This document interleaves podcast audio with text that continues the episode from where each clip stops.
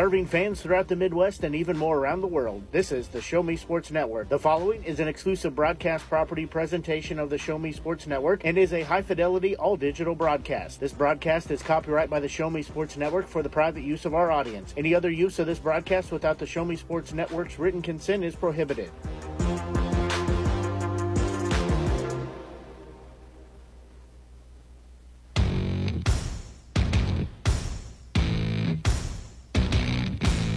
It's time for Jefferson City Renegades baseball on the Show Me Sports Network.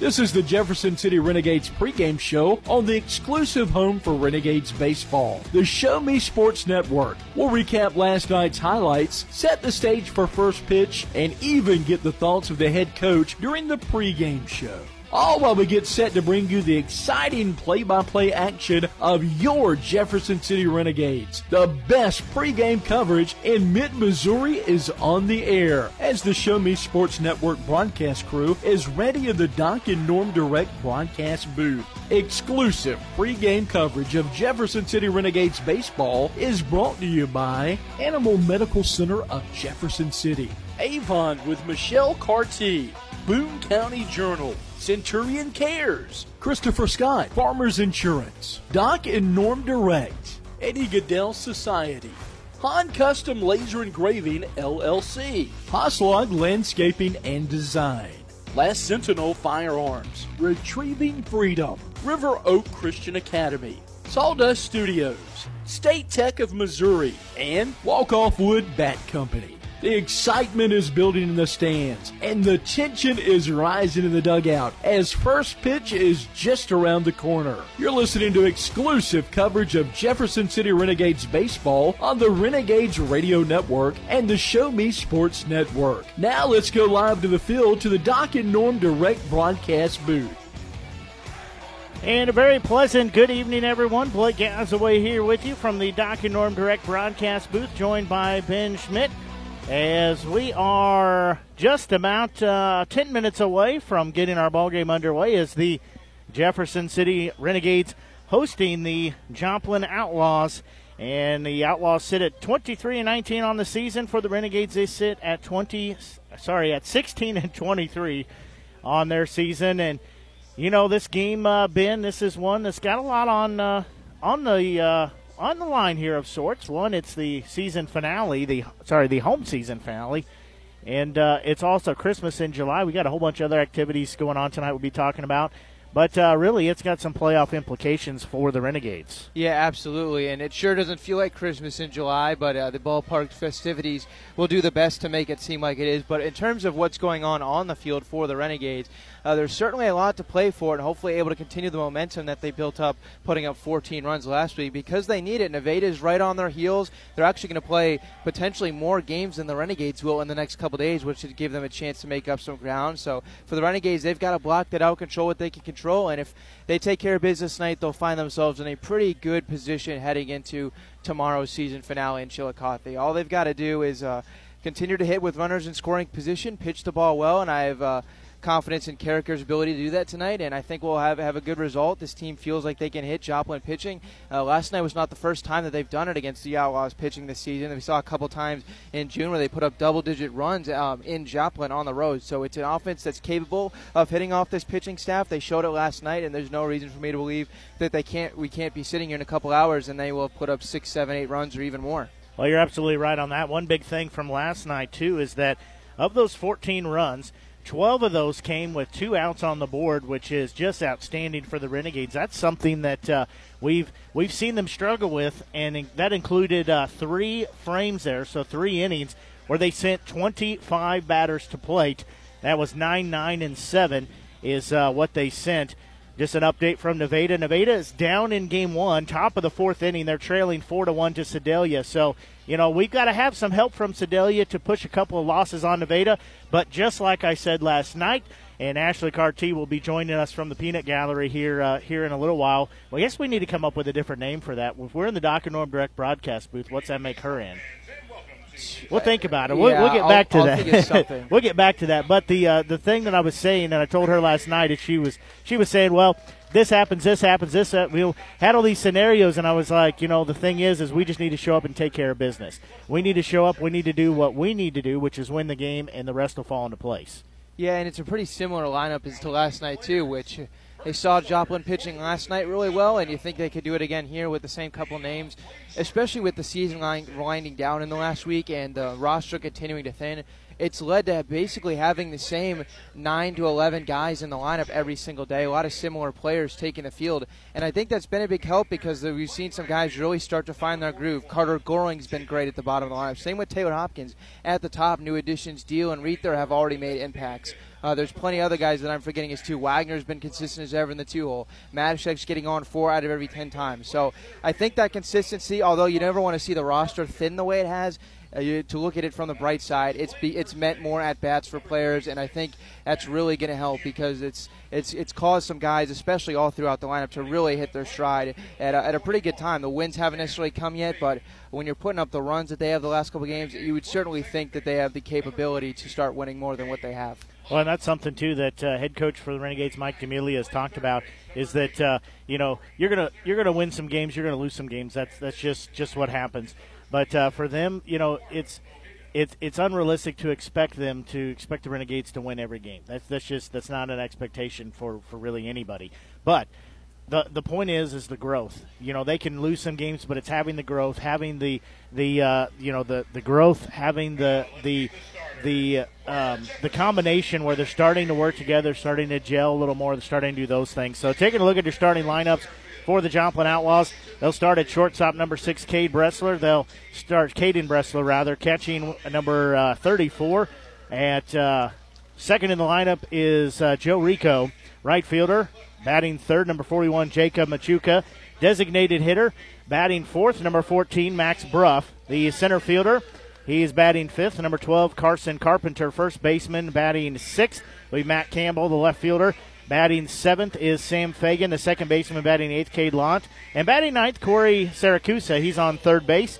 And their pitcher on the mound is Eduardo Ojeda, is how they start for the Renegades. Well, they're going to start in center field, batting leadoff, Tommy Reether. In left field, batting second, Cole Wagner. Catching, batting third, Caden Deal. He's a player we talked about a little bit off air that he is a utility player, and I mentioned he can also get behind home plate. That is a benefit right now because they can give the uh, catchers a little bit of a rest and uh, have him. He's got, by default, because it's a, a late accusation of the season, he's got a, probably a much healthier body, a much more rested body at the time being.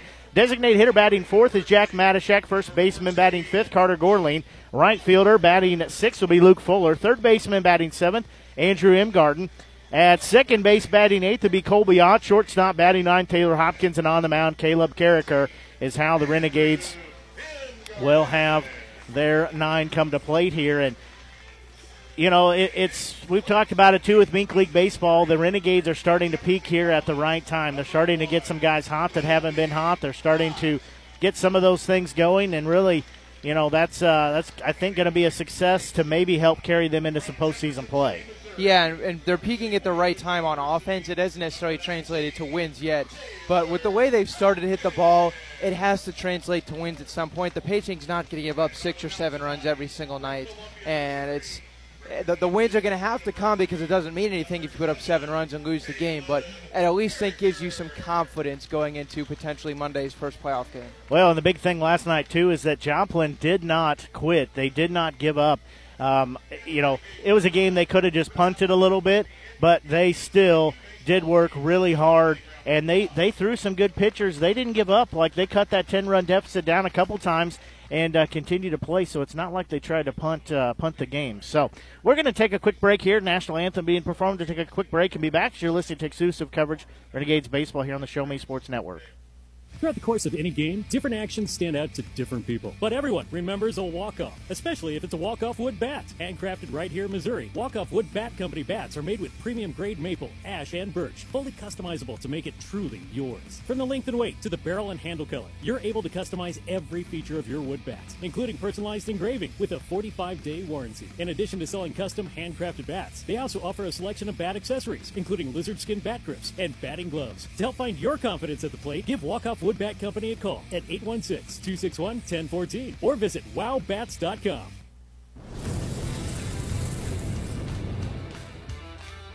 We are State Tech.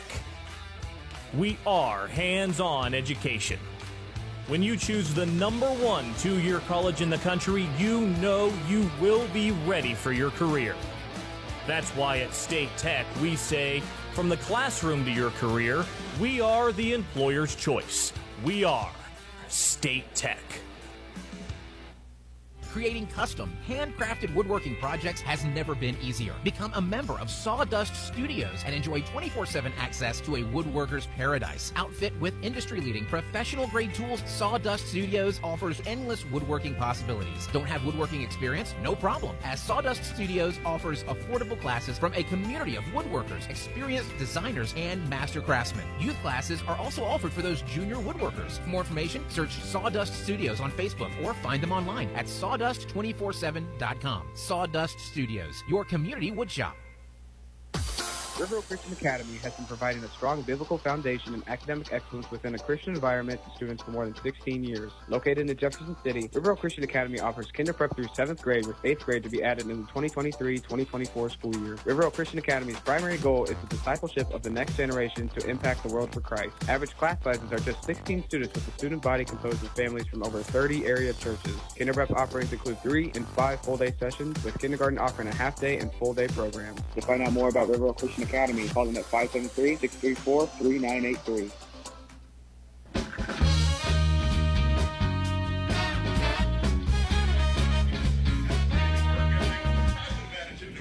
Well, we're back here as uh, several first pitches being thrown out. One of them by the jolly old big man himself. As we said, a lot going on at the ballpark here tonight. As, uh, of course, it is our home season finale, so lots going on here at the ballpark for that. As uh, we've got that going on, we've got Christmas in July. We've got the fan appreciation game. So out here, there is Santa Claus. We've got a Christmas tree. They're going to be playing Christmas music throughout the games. All kinds of games related to Christmas music are. Uh, boy, I just lost what it was called the uh, summer summer savings. What'd you call it yesterday? Summer sales event. Summer sales event. Yep. Summer sales event. So, all kinds of uh, giveaways and things here at the ballpark. Panchera burrito night too, so you can get a Panchera burrito for not a lot of money. We've got light beer specials for our Friday night lights, and then also kids run the bases and player autographs after the game. So I can tell you that after the game, I think it's going to be a big party out there on the field. Players are going to be having fun. The uh, kids are going to be running around. It'll be a good time. Yeah, hopefully it's a party after a win for the Renegades. That would be the most preferred thing. And it's all going to start with Carricker giving the Renegades some strong starting pitching. They got that last night out of Damel, and Carricker hopefully able to continue that and push the Renegades one step closer to uh, the doorstep of the playoffs. Absolutely. We'll have to give an update, too, to our fans, uh, Ben and myself apparently are too dumb to work. This fan actually has because she got it to work. And we've. We we we tried for at least five minutes to get it work earlier. Okay, we also did not read the instructions. That's our fault. We didn't read the instructions, but we tried to get it to work because it is a hot one here at the ballpark. As let me look at uh, at what it says on the weather app. Give me a second to get that open. As it's got to be triple digits. Sure feels like triple digits. Says it's 99. Feels like 104. Looks I like we that's got pretty accurate. some Outlaws fans in the house too. I can't tell what number they're both wearing. I guess that one's a ball boy jersey, and the other one is number six. So I don't know if those are, or actually number zero. Who's who's number zero on the Outlaws? Let's see who's whose family we got in, in attendance tonight. Number zero for the Outlaws. Can't find it. Regardless, their family is in the stands. So hopefully, uh, not to be too mean, hopefully they're walking out of here with the Outlaws losing and the Renegades win their second straight. Well, as I said, Nevada currently trailing. It was uh, top or bottom is the fourth inning, and they were trailing four to one for Sedalia as Bressler will be the first one up as the pitch to him is fouled out of play as that'll be put him down in the count at 0 1. As we said, Caleb Carricker. Boy, there's just so much going on here at the ballpark. I just feel like I'm totally unprepared here for tonight's game. As I'll get Carricker's line here in just a minute. That one's going to be a bouncing ball. It'll be taken at second for Ott. He'll glove throw to first in time for out number one as that goes as a 4 3 put out for Carricker. He is a six foot, 190 pound freshman right hander. He is from Columbia, plays at William Woods. Yeah, nice to see uh, Bressler have to face some strikes there. He came up first to lead off last night's game and saw four pitches. All of them were balls. So this time Carricker throws him two strikes, gets him to roll over the second one, and one up, one down as a result. So now this will be uh, Joe Rico. Get the uh, stats pulled up here. Next pitch to him is going to miss ball two. That was a strike. Thank you, Ashley. Trying to do too many things at one time here. Yeah, well, you have less to pay attention to. That one also misses. So two balls and one strike for Carricker. He has had seven appearances. He's got six starts, a record of one and three, no saves, 27 and a third innings pitch, now 27 and two thirds. That ball's going to be hit into right field coming in on it, and it's going to take a uh, drop as that will be Fuller. And right field will not be able to get there in time, so it'll be a leadoff single. As now this will be Jacob Manchuka, no Machuca, the right fielder. As for Carricker again, he has a 7.57 ERA coming in. He has 14 strikeouts, is his line. Good piece in there for Riccio, the number two batter, to take that pitch to right field. Plenty of room to work with out there, and is able to drop, drop it in right in front of Fuller, who is coming on. So Carricker will look in. First pitch outside, ball one. As Machuca will be down, will be heading the count one ball and no strikes. Well, Carricker went ahead with two straight strikes to Bressler to start things off and then fell behind in the count to the last two hitters. I like to see him attack the zone and make these LS hitters put the ball in play. Next offering, that one's going to be hit a mile in the air as Wagner will spy it. He'll go in a few steps. He'll make the grab for out number two as that is a fly out to left field. Well, Wagner didn't have a move, didn't have to move a whole lot to bring in that one. Like you said, hit so high in the air, had plenty of time to camp under it. Eventually, had to come in a few steps, but that's about as easy as they come for an outfielder, and not a whole lot of hard contact. Although Carricker did give up the one base hit, it wasn't hit all that hard. So at least through the first three batters, he's uh, finding weak spots in the bats. So now stepping in, this will be Max Bruff, the uh, DH. First pitch to him, swung on and missed. As he will be down in the count, and no balls and one strike. Bruff ripped a double off the wall in the later stages of Damel's start last night. Actually, it may have even been when Schmitz came into the ball game. Regardless, he had a double hard off the wall, and uh, good to see Carricker attack him here. That pitch, that's going to miss. Even the count, one ball and one strike. Again, two outs here as we play in the top of the first inning. Renegades just need to handle business tonight and get the win if they can. That helps their playoff race as the final game of the regular season set for tomorrow. Throw over to first base back in time is the base runner over there. I like the last pitch by Carricker. Gets the blown by fastball for a swing and miss 0 1, then tries to go off speed, just didn't get a swing. That one's going to be fouled off as well, so that'll make the count one ball and two strikes. And Blake Gasaway, Ben Schmidt here from the Norm Direct broadcast booth. Well, Carricker looking for his second, or excuse me, not his second strikeout, his first strikeout, and out number three. And he's show, already shown he's been able to get Bruff behind on the fastball. Hopefully, he does it again right here on a two-strike count. Bruff caught last night's game, working the DH here today. So he will look in. Does Carricker? One ball, two strike count. Next delivery's on its way. And one caught strike three, and that'll be the third out of the inning. And a backwards K is recorded as we will go to the bottom of the inning, still scoreless. As the Renegades look to get on top early, we'll take a quick break and be back as you're listening to exclusive coverage Renegades baseball here on the Show Me Sports Network. Hi, I'm retired Army Sergeant Trent Dirks, and I want to tell you about an organization that saved and changed my life forever. Retrieving Freedom provides highly trained service dogs to veterans with disabilities and children with autism, absolutely free of charge, thanks to the generous donations and support from people just like you. Experts from Retrieving Freedom help throughout the entire process from fostering programs through service dog placement. Retrieving Freedom gave me the skilled service dog Tracer, who has been my best friend and my lifeline. To find out more about how you can get involved, volunteer, foster, or to donate, visit their website, retrievingfreedom.org. Retrieving Freedom, changing lives through the training and placement of service dogs for veterans with disabilities and children with autism. Last Sentinel Firearms is your federally licensed and registered Type 7 FFL manufacturer dealer in Missouri, providing quality products to all types of sports enthusiasts, law enforcement, and individuals across the nation. Orders are currently being fulfilled, offering custom built pistols and rifles from the AR platform made right here in Missouri. Visit their website at lastsentinelfirearms.com or call them at 417 684 7202 to find out what they've got for you. Last Sentinel Firearms, you are your last line of defense.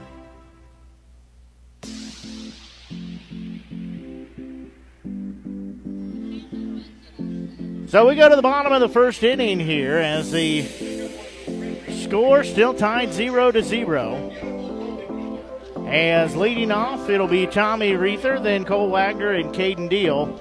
As for Reether, he is a 5'9", 175 pound junior. He's a left handed batter, right handed thrower.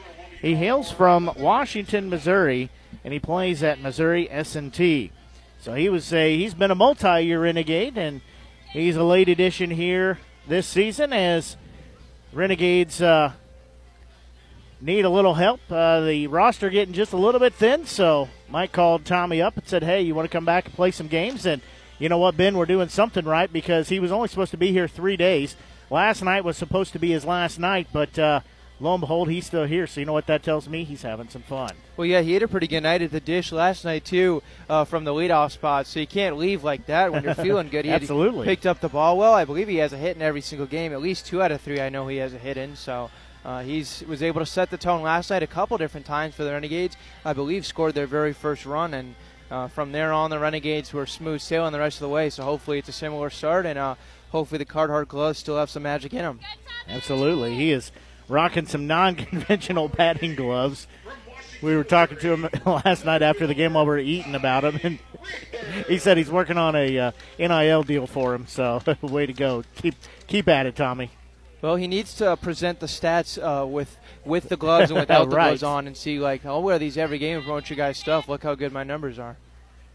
So first pitch, that one's going to be on the outside part of the plate for call and strike one. So Reether will be down on the count at 0 1 for the starting pitcher for Joplin. That one called strike two. Tough called strike. Reether too barely leaves the batter's box in between pitches. He's ready to go. That's kind of a timing thing. Get in the mind of the starting pitcher.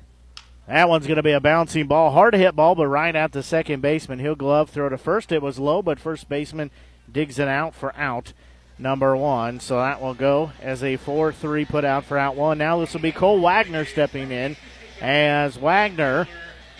He is from Festus, Missouri, a freshman at Rockhurst, left hander across the board, listed 5'8, 170 pounder. So he will step in now. Of course, the starting pitcher for the Joplins, Eduardo Ojeda.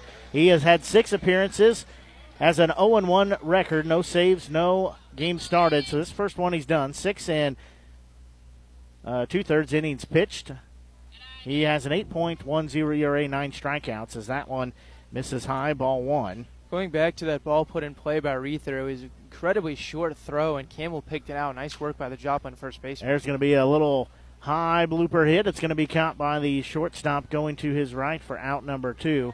So that will be two outs now put on the board. As this will be a Caden Deal, who is the uh, utility player. He's was on third base last night. Tonight he's behind home plate. He is 5'10", 170 pounder. He's a sophomore at Northwest Missouri State. He's going to hit a slow roller. It's going to be a tough play for the second baseman. He'll glove. He'll throw on the run. Not in time as it bounces out of the glove of the first baseman. So we'll see Tom hit or error. I would guess that maybe a hit. Regardless, it was Infield a, hit. Yep, no, that's probably the right call. Second baseman uh, Lott hasn't made things easy on his first baseman Campbell. Campbell given another opportunity to try and pick one out of the dirt. This time couldn't do it. Even if he does, that's a bang bang play at the very least. Maybe even just safe regardless. So I understand why you give him the hit. Good location though from Ojeda on all three pitches. Just uh, only giving up one base runner. So this will be Jack Matashak, six foot, 210 pound freshman from Kirkwood, Missouri. Plays at Jefferson College. First pitch he'll see down low, ball one.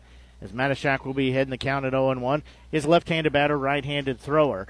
So he'll have a runner on first base with two outs. Last night, two outs was the magic number for the Renegades, scoring 12 of their 14 runs with two outs.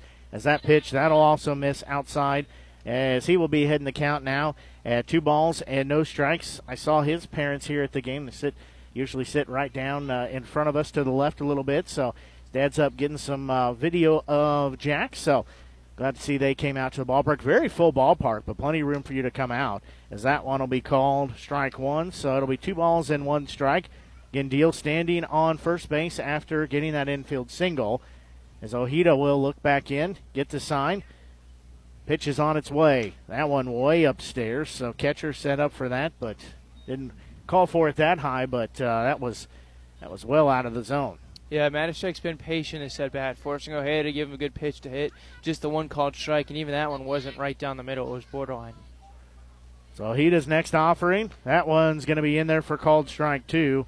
So now we'll be full three balls and two strikes.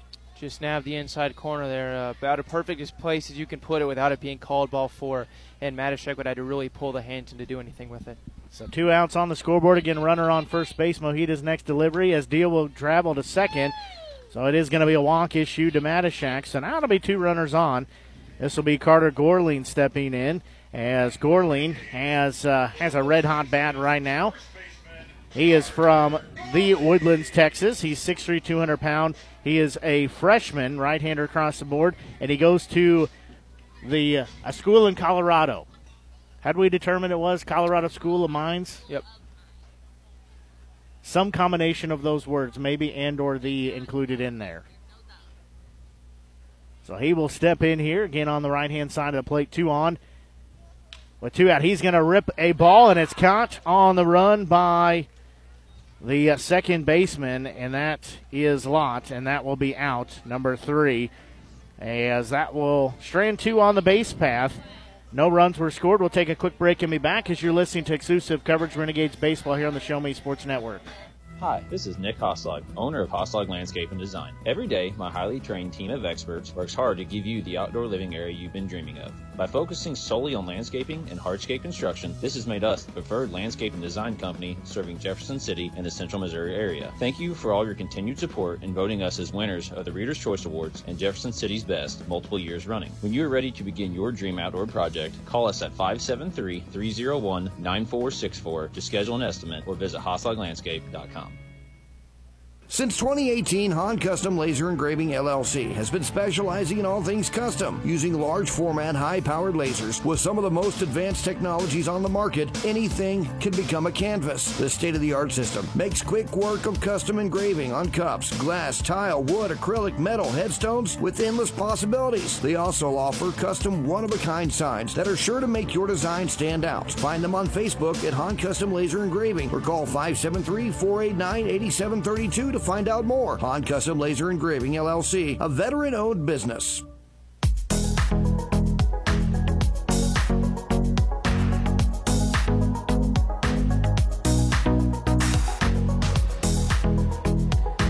We go to the bottom of the second inning now, as it'll be batters six.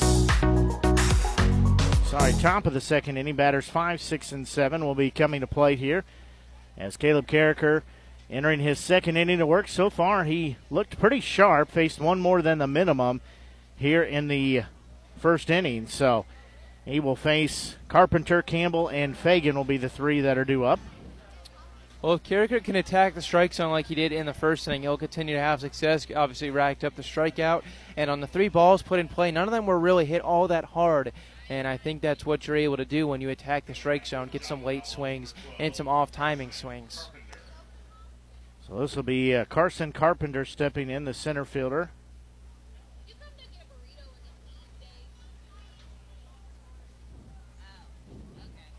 So Carricker will look back in. Next pitch on its way. That one in there for called strike one. That's a good location right there. Yeah, great backdoor pitch right there. Just nabs the outside corner away to a left handed hitter. That's tough pitch to hit.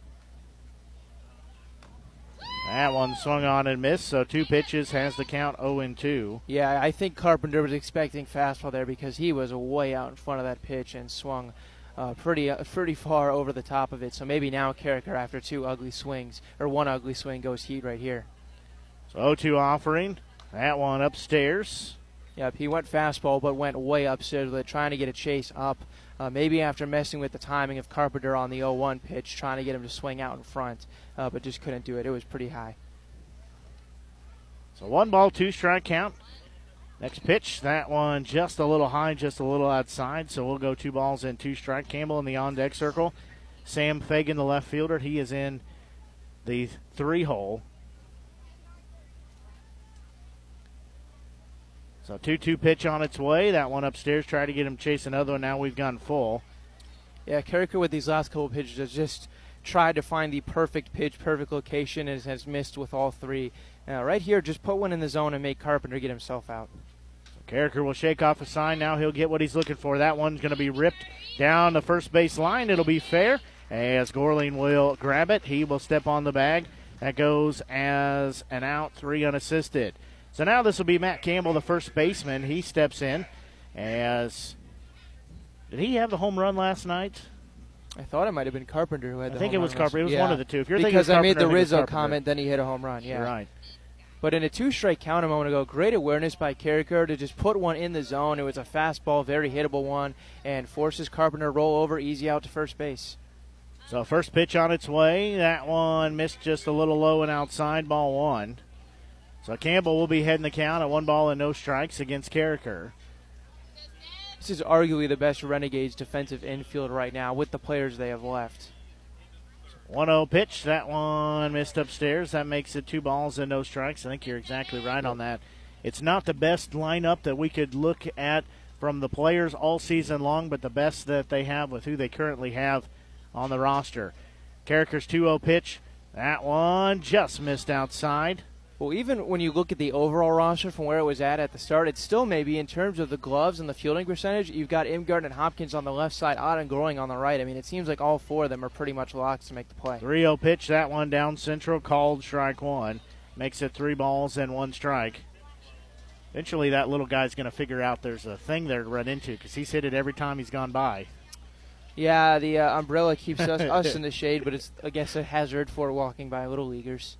There's going to be a ball hit into right field. Like I said, he'll figure it out as coming over and in on it and camping out, making the grab right on the edge of foul territory is Luke Fuller for out number two.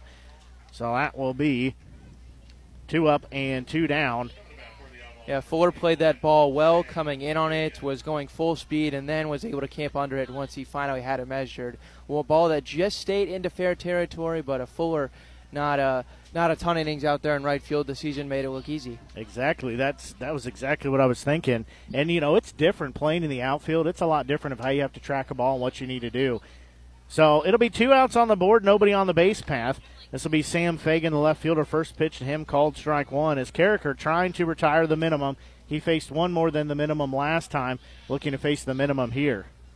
All right, now I need to know who ordered Domino's. I know, the right? ballpark. There's some Yeah. fans walk by, had Domino's Pizza. They've got the right idea. 0-1 offering. That one dropped in the strike zone for strike number two. Gonna say I don't think we. I know we're doing giving away a lot tonight, but I didn't think Domino's Pizza was on If they're list. giving away Domino's Pizza and they didn't bring us any, I'm gonna be I'm gonna be a little angry about that. I'm gonna be a little salty.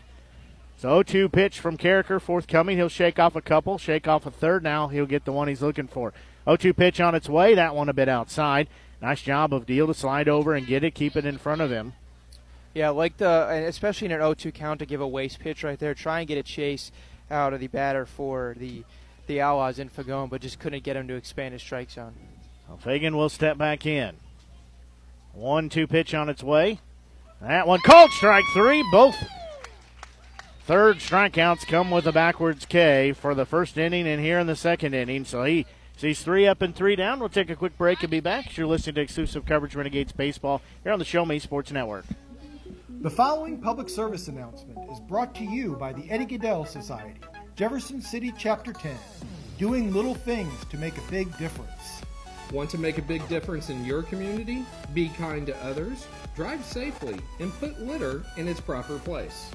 Join us in celebrating Eddie Gaedel's historic Major League appearance as a member of the St. Louis Browns by doing something nice for someone today. Take a walk, Eddie.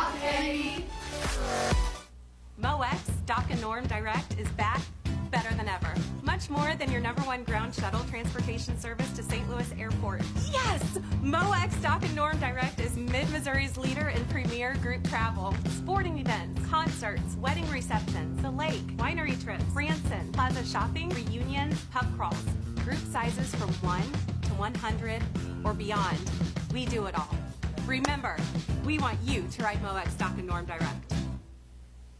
When things come out of left field, having a game plan matters. Farmers Insurance has over 90 years of experience helping people play through every stage of the game. We've seen almost everything, so we know how to cover almost anything. Talk to Farmers Agent Christopher Scott at 573-896-0131 to see how I can help you stay in the game. That's Christopher Scott at 573-896-0131.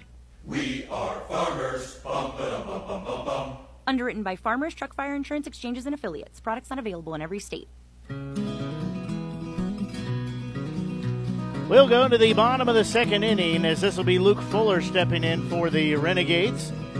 He hit about the hardest, if not the hardest, hit double last night we've seen. His first pitch he'll see goes uh, wide of the strike zone for ball one as he's in right field for Fuller. He's listed at 6'1", 200 pounds. Has that one in there for called strike one. So even the count at one and one. As he, as I said, listed 6'1", 200 pounds. He's a freshman at Drury. Hails from Chesterfield, Missouri. Right-hander across the board. That one upstairs. That takes the count to two balls and one strike. He's been a player we've seen behind home plate. We've seen him in the infield. We've seen him in the outfield, and just about saw him a few nights ago on the mound. So he's very versatile, and uh, had a good time talking with him last night after the game. 2 1 pitch on its way. There's going to be another ball. That's going to be another single as that will get down into center field. So he's going to be standing on first base with no outs here as Andrew Imgarten will be the batter that steps in. He's the third baseman. He's hitting in the seven hole. As for Imgarten, he's six foot, 180 pound freshman. He is from Moberly, Missouri. He is a Missouri Baptist student, and he is a left handed batter, right handed thrower. Yeah, I think Fuller's trying to uh, starting to find his timing at the plate. Had a not so good day on offense in Nevada a couple nights ago. Got the, got the night off in Sedalia. Obviously smoked the ball last night. There's going to be a bouncing ball. Imgarten hits it to first. They'll throw to second to get the out there, and nobody covering the bag. So it'll be a fielder's choice. So Fuller is retired on the fielder's choice. I'm going to say, Ashley, there, you were singing tonight, but you were a little off key.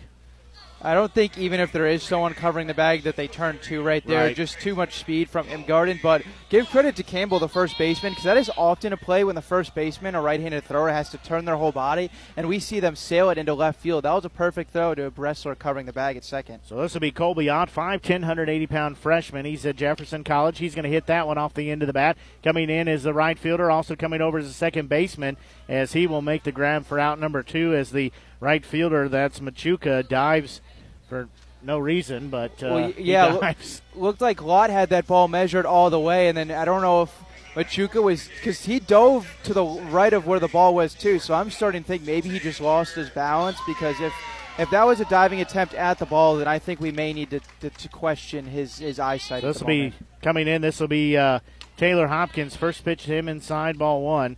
As for Hopkins, here it is uh, cheering section here. He's 5'11", 190 pound freshman at William Woods. He's from right here in Jefferson City, right hander across the board. He'll foul that one out of play, so that'll even the count at one ball and one strike. Yeah, Hopkins has been a force in the Renegades lineup at the bottom of the order, especially in the month of July. He's been one of the most counted on Renegades hitters. So one ball, one strike count. Again, two outs, runner on first, as that one will miss. So he will be heading the count at three balls and one strike. Wearing the red batting gloves here tonight is what he's decided to break out. We've seen him wear black ones, red ones, green ones. Did I miss any other colors? No, I don't think think he had so. some white ones, maybe. There's going to be another ball fouled off, so we'll be even at two balls, two strikes. Well, Hopkins last night at the start in his first two at bats chased pitches out of the zone for swing and miss strike threes, and then from there on out really honed in on the strike zone, and we didn't see a lot of wild swings. Hopefully that continues with good plate discipline tonight. So two balls, two strikes, two outs as we play here in the bottom of the second. Runner on first base, that's Imgarten. He's going to take second. There's going to be a ball. It's going to be hit into center field. Center fielder coming in on it. That's Carpenter. He'll make the grab for out number three. The hit and run was on, but it was hit right at the center fielder. So despite having uh, two hits in there, one hit in the inning, there was no runs put up, no errors, one left on base. We'll take a quick break and be back. You're listening to exclusive coverage Renegades baseball here on the Show Me Sports Network.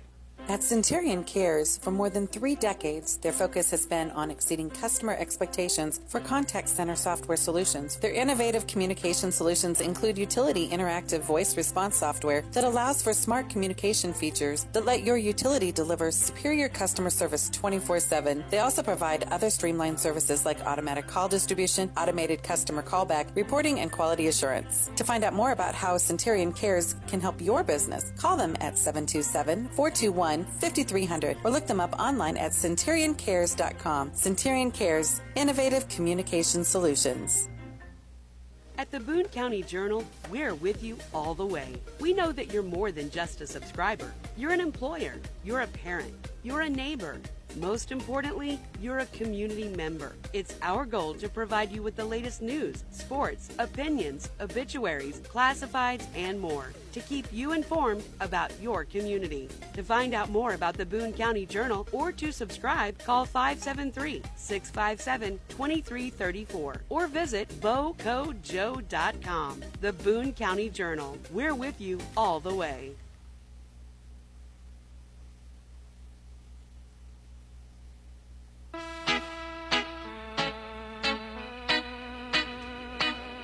We go to the top of the third inning now, still scoreless.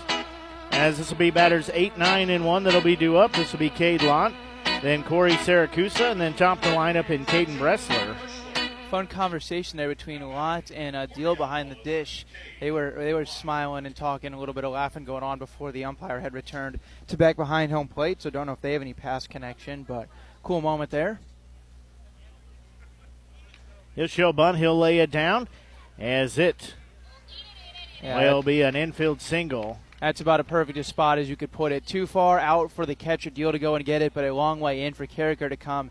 And he bobbled it on the bare hand, but I don't think they get Lott, even if that's a perfect play. So Yeah, and it's as as rushed as that throw was. I uh, I'm fairly confident that there's a high probability that possibly goes into right field too. Yeah, you're he's right. trying to hurry the throw. So this will be third baseman Corey Saracusa stepping in. So that'll be one on here with nobody out as Carricker looks back in. Hopefully his parents are listening once again tonight. He'll show bunt. It'll be outside as Deal goes out and gets that. Looks like they yeah, are listening. yep, Syracuse family. Thank you guys for tuning in tonight. Well, you're supposed to tell us, Ashley. You're Miss Know everybody who's on the field. It was Fuller. So next pitch, that one swung on and missed. Evens the count, one ball, one strike. Guess I should probably write that change down. Who'd they sub in, Joe? For who? Hirschler's in right field. Oh, her. No, he's not. Where did they sub Joe in? Hirschler's hair is not that long. Okay, I was looking in right field. I was gonna say, I, I, that's that's Luke Fuller out there in right field. Yes. I don't know. Ashley talks to us here sometimes and we can't hear. Hey, You're a teacher. That's what's bad. That ball's going to be hit on the end of the bat into right field. So it'll be two runners on as it'll be now batters at first and second after back to back hits given up by Carricker. Yep, that's Joe Hirschler in left field. That makes a lot of sense. So. So this will be Caden Bressler, the shortstop, stepping in. That was a good piece of hitting by Syracuse a moment ago. Um, just taking the ball out to right field. Ott was pulled a little bit more up the middle, so plenty of room to work with. And now two runners on. We may see bunt with nobody out in the third. So nobody out here, two runners on. And stepping back in is Carricker. And that ball is low. He does show bunt. So that'll make it one ball and no strike count. So one ball, no strike count. As Carricker will look back in, get the signs from Deal. As the third base coach for Joplin rolls through a plethora of signs. As Bressler looks in all those. Carricker's next offering, there's going to be a ball fouled back, so we'll go even a one ball and one strike. Good contingent of fans have come out to the ballpark. We've got youngsters, we've got oldsters, we've got Santa Claus even has made his way out here. Santa Claus in a Hawaiian shirt. Yeah, I mean, he doesn't have anything else to do right now, so absolutely come out and hang out at the ballpark. It's hard to miss. His shirt literally says Santa in big letters right in the middle of it. So yeah, he is he is dressed the part for sure. A Santa in summertime. So one-one pitch. Yep, Bressler will show bunt. He will pull it back, take ball two. So that'll make it two balls and one strike. I'm just interested to see how Hirschler fields the position out in left field. Obviously, a catcher. Haven't seen him out there at this point this season. Maybe just don't know the reason for the substitution, but a chance for Hirschler to throw out some to show off some versatility. So one ball, sorry, two balls, one strike count. Next pitch on its way. That one way upstairs. So we'll go three balls and one strike. Carricker's got to find the zone here because you miss once more, bases loaded. No, that's a tough situation to get out of without giving up multiple runs. And a 3 1 count here, I just. I'm not throwing it right down the middle, but I'm certainly putting a pitch uh, pretty well in the zone. I hope you have the batter Bressler get himself out. If you're not throwing it right down the middle, you're going to throw it left down the middle. Yeah. That one's going to be fouled back, so we'll go full. And three balls and two strikes. The on deck circles their catcher. Well, it just depends how much fuel Carricker has for and how much control he has tonight. If he's fighting it with the off speed and fastball, in that situation, yeah, you basically just have to say, "Here it is, come and hit it." But now in a three-two pitch, if you have enough if you have enough faith in the curveball, I wouldn't be afraid to throw it right here. But you have to be sure that you're not going to bounce it. So three balls and two strikes now as we're a full count. Payoff pitch on its way. That one's going to be fouled out of play, so we will do it again. This upcoming pitch, this is the seventh pitch of the at bat here as Jack Matashak comes out and it's a foul ball. So looked like Carricker went fastball back-to-back pitches there, and it got off the inside part of the bat of Bressler. We'll see if we go fastball three times in a row. So Bressler steps back in here. Carricker looks back in.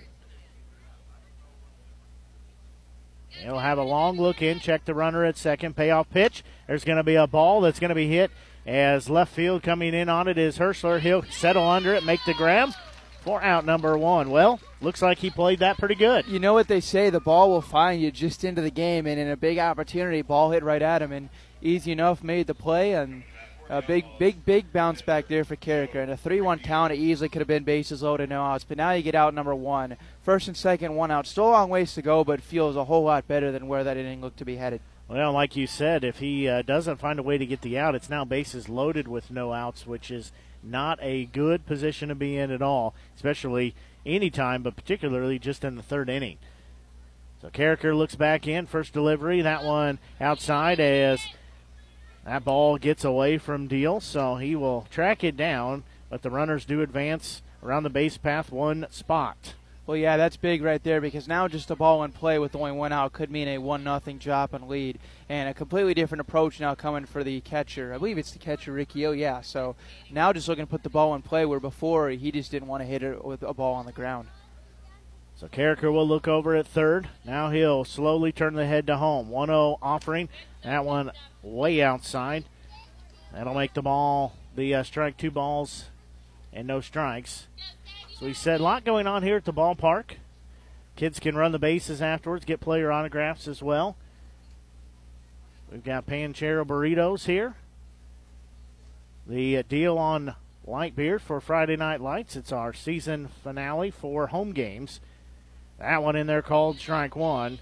It's also our fan appreciation night, Christmas in July. Well, you said last night if you don't leave here with something, some sort of giveaway, then you're not doing all right. We've got all kinds of giveaways in store and some things upcoming here. So, yeah, if you don't walk away with something, then you apparently probably weren't paying attention. 2 1 pitch from Carricker will be on its way. That one called strike two. So now we're even at two balls and two strikes. Well, we already had one prize given away. I didn't see what exactly it was, but it was a trivia question. What is the uh, on the what is the tenth day of Christmas in the song, and someone got it right. I don't know the answer, but someone got it. Isn't it Ten Lords of Leaping? Sounds sounds about right. Big pitch coming here, need out number two. That one's going to be a ball that's going to be hit into left field as Hirschler will glove. He is going to throw home. One run will score as the Outlaws have a lead at one to nothing. As that is an RBI single. I think a smart decision there for the Outlaws not to ch- not to challenge uh, Hirschler's right arm as he fired in a bullet to the cutoff man Imgarten. And if they send Siracusa right there, that ball probably gets to the plate before Syracuse is even halfway home. So Machuca steps in now, the right fielder. He's 0 for 1. As one out, Carricker will look back in. Runners on the corners here. Looking back in. Carricker's next offering. That one's going to be a ball lifted to right field. It's Fuller going back on it, still going back. Still, he'll make the grab at the wall. He'll turn and throw to second. So the run will score on that sac fly. So now it's a two to nothing Joplin lead, but it does get out number two. And smart decision there by Fuller because that ball I uh, can't tell exactly where because we're just straight on, but wasn't all that far from the track and no chance to throw out Syracuse coming home. So fire it into second base, hold the other runner from heading up into scoring position, and that's just a fundamentally sound baseball play by a guy who hasn't played a lot of right field this year. So Max Bruff will step in now. First pitch to him. He's going to hit a ball that's carrying well into left field as Going over is Tommy Reether. He makes a diving grab, goes down to one knee in front of the My Fair Ellie sign for out number three. Thought that was going off the bat. I thought it was too. It looked like it was gone, but Hirschler was giving way to the center fielder, had a better read on it. That's Tommy Reether. So in the inning, a couple runs were scored. So the Outlaws lead by a score two to nothing. We'll take a quick break and be back. You're listening to exclusive coverage Renegades baseball here on the Show Me Sports Network.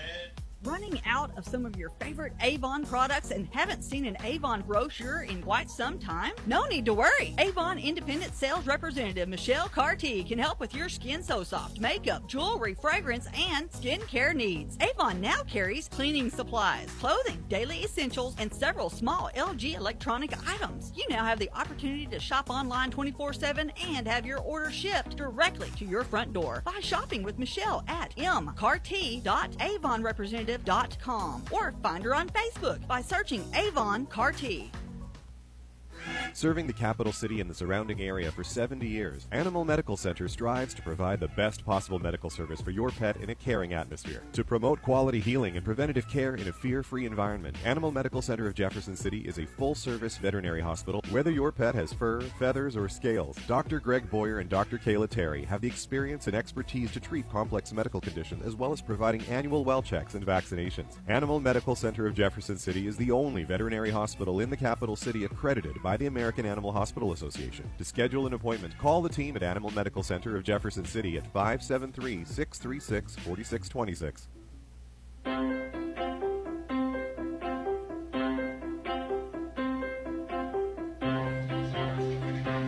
We go to the bottom of the third inning as the Renegades trail by a score of two to nothing now. See if we got an update from the Nevada game.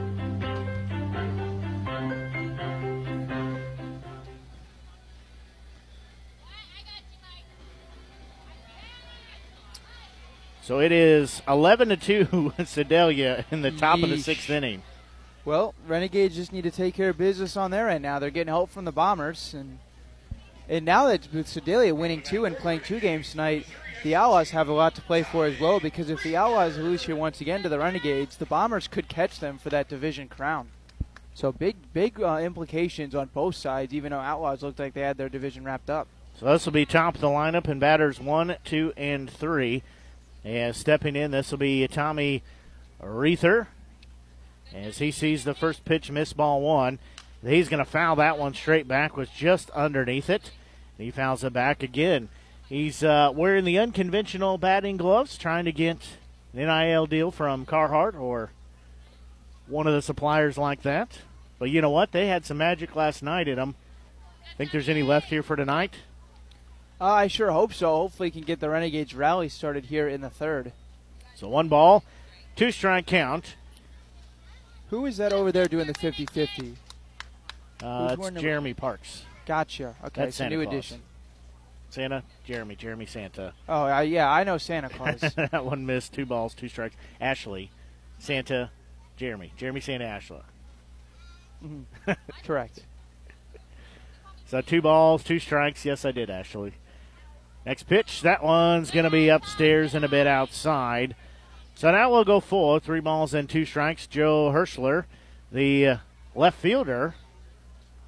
I'm not gonna lie, that sounds kind of weird. Don't know if he was. Ex- I don't know if he was expecting to play out there tonight. He's done well. Tommy Reether's going to hit a monster shot to center field. However, going back on it is Carpenter. Ballpark will hold it. And he will make the grab. Tommy Yeah. saw it well, but again, they didn't ask us to design this ballpark, which is good because there would have been about uh, 47 home runs per game hit in the ballpark if we did. Yeah, how, the, if you know the Yankees short port and, porch in right field, I would just put that everywhere. I want more runs, more home runs, and in my world, that's a home run for Reether. Well, this will be Joe Hirschler. First pitch to him misses ball one. So he said he was uh, subbed in here in the second into left field for Cole Wagner. Hope Wagner's all right. We didn't, don't totally know the reason for that substitution. 1 0 pitch. That one's going to be a bouncing ball. Hit hard to the shortstop. He'll let it bounce to him. He'll glove, throw to first in time. Gets a 6 3 out there. So two up and two down. Well, good inning here for uh, Ojeda. I mean, overall, he's put up now two and two thirds of pretty strong pitching. Renegades haven't had a whole lot uh, to do against him. I believe just one base runner, maybe two at this point. Yeah, they've had uh, three base runners. They've had two Ah. hits. No runs put up though. So now this will be Caden Deal, the catcher. He'll see the first pitch straight down central. He'll take that as strike one. We posted on our uh, on the Renegade social media about uh, Tommy and Cade coming back this season, late in the season for the Renegades. So I have a nice little graphic that somebody made. That somebody was me, but uh, had a couple of graphics we made that got shared. So one of the reasons you got to follow the Jefferson City Renegades on Facebook. That one's upstairs, misses ball two, so that makes it two balls, one strike. Also, you can follow us here on the Show Me Sports Network. Just search for Show Me Sports Network on Facebook. You'll find us there, as well as on Twitter. You can find us at Show Me Sports Net. Didn't have enough characters to put network, so Show Me Sports Net. 2 1 pitch on its way. There's going to be a slow roll, high bouncing ball. Will be gloved at first. He will step on the bag, is Campbell, and that is out number three. So three up and three down in the inning. No runs, no hits, no errors. Nobody left on base. We'll take a quick break and be back as you're listening to exclusive coverage Renegades Baseball here on the Show Me Sports Network.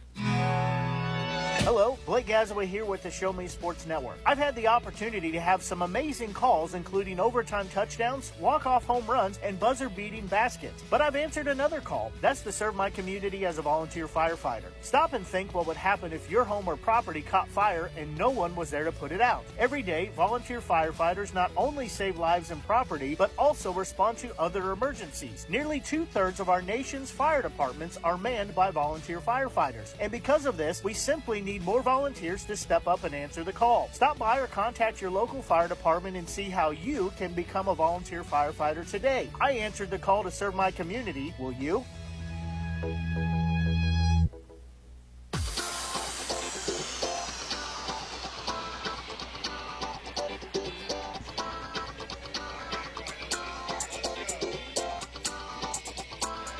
Well, Carricker comes out for another inning of work here as his team trails by a score of two to nothing. Well, he's got some work to do here. A little sing along here with the crowd.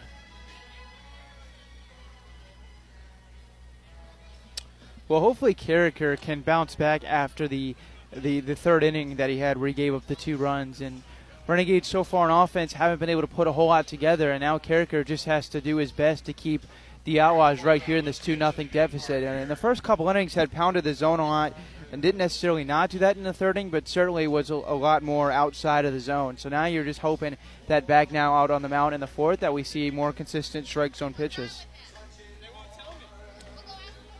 So this will be top of the fourth inning. It'll be batters five, six, and seven. That's Carpenter, Campbell, and Fagan will be the three due up. As the Outlaws score two in the last frame, and they lead by a score of two to nothing. So Boy, our peanut gallery sure is awful chatty back here. There's a uh, lot the of peanut gallery could go over there and have their conversation too. Said you're awful chatty here tonight. I can't hear. I can't hear my brain talking to me. Good contingent of crowd has made their way out to the ballpark here tonight, so we need to find a way to make the uh, make the attendance this every night. Yeah, I'm sure this is, is a good feeling for the guys out there, seeing uh, everyone out to support them here tonight. Hopefully, support them as they uh, get get one win closer to the playoffs. So first pitch from Carricker is going to be upstairs to Carpenter, ball one. Well- Carpenter is 0 for 1 here tonight. Carricker got Carpenter to look foolish on a couple of swings out in front of the ball. Hopefully, he can find the same command right here. A 1 0 pitch. That one in there called strike one, so we're even at one ball and one strike. And that was a beautiful pitch there. Just caught the outside corner of the plate. Hard to do much with that with your lefty except take it to left field. That one's going to be a 1 1 ball hit well to Ott at second. He'll glove throw to first for out number one. That was one heck of a bat flip on a ground ball to second base. I think it was more Carpenter just being upset with himself. But I looked over and that bat was was, was in the air going down the first base line. Yeah, he was not happy at that at all. So now stepping in, this will be first baseman Matt Campbell. Campbell is 0 for 1, so he will step in here. So he is playing first base here tonight. Also played there. He played first base last night. He did play. Uh, I remember if it was first base offhand. He's going to crank that one foul. That'll get out of play, so it'll make the count at no balls and one strike. Well, good start to the inning for Carricker, tying the first battery's face. Now just looking to keep that thing up and uh, push push this start deeper and deeper into this ball game. You know what else is going to be fun tonight is our Hey Baby dance. Going to be a lot of people here that are going to get introduced to that here this evening. 0-1 pitch, that one in there called strike two. Well, hopefully we have a good uh, the little leaguers really get into it and uh, really enjoy it because there's certainly a ton of them that can make it a whole lot of fun. So 0-2 pitch from Carricker will be forthcoming here he gets the sign. One out, pitch is on the way. That one just missed a little low, so that'll make it one ball and two strikes as Campbell trying to stay alive after he got down in the count at 0-2. Carricker trying to get the uh, third strikeout of the game. He's got two so far. That one is going to miss just outside and low. That takes it two balls and two strikes. Yet both of those strikeouts have been the backwards K kind, so he has froze the batter a couple times. Didn't let him get the bat off their shoulder. 2 2 pitch is on its way. That one's going to be fouled out, so we will still stay at two balls and two strikes. Big looping curveball there by Carricker on the delivery to uh, the first baseman standing in, and it just was late on it, fouled it straight back. Lives to see another pitch, but now Carpenter could potentially speed him back up and come with the fastball. So two balls, two strikes. Looking back in is Carricker. He'll shake off a sign. Now he'll get set. 2 2 pitch on its way. That one upstairs. So now we're full. Three balls and two strikes. Tried to speed Campbell up there with the fastball, but just missed up with it. Maybe since he started the curveball at that same eye line, was trying to go similar spot, but didn't get Campbell to chase. He's been a good job laying off in this at bat. So payoff pitch is going to be headed to the plate. That one fouled off, so we'll do it again. As Carricker on the mound, deal behind home plate. Gorling at first, Ott on second, Imgarten at third. Shortstop is Hopkins. Left fielder is was Wagner. Now it's Hirschler. Then uh, we have Reether at center field and Fuller at right field. So it'll be a payoff pitch on the way. There's going to be a high chopper as Imgarten is at third. He'll glove, quick throw to first.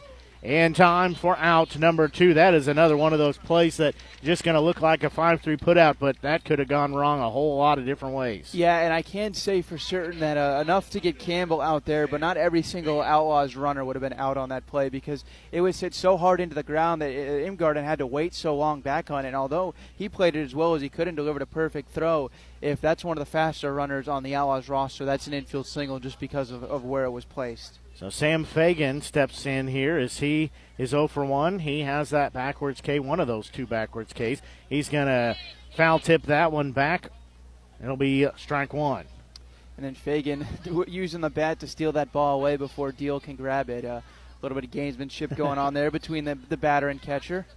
So Fagan will step back in again. He is another uh, outlaw that played last year for Joplin. So these two players have seen each other a few times. 0 1 offering. There's going to be a ball ripped foul towards the third base dugout of the Renegades. So that will make the count. No balls and two strikes. Well, both the Carricker strikeouts have been backwards K's to end innings, and this is the spot Yep. potentially for number three. Exactly right about that. So Carricker still on the mound here. He's given up two runs on four hits. So he'll shake off a sign. He'll find what he's looking for. The 0 2 pitch is on its way. That one in there called strike three, and Fagan says, Come on now, as he has struck out backwards K twice now, as he's still having some words as he's headed to the dugout. So that will end the inning as Outlaws still lead by a score two to nothing. We'll take a quick break and be back. You're listening to exclusive coverage Renegades baseball here on the Show Me Sports Network.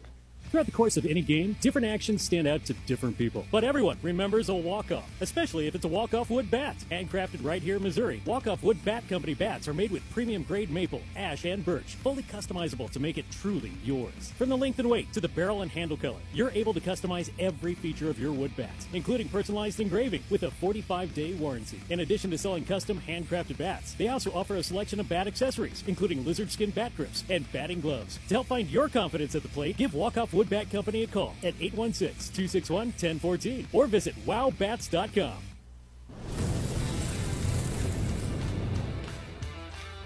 We are State Tech. We are hands on education. When you choose the number one two year college in the country, you know you will be ready for your career. That's why at State Tech we say, from the classroom to your career, we are the employer's choice. We are State Tech.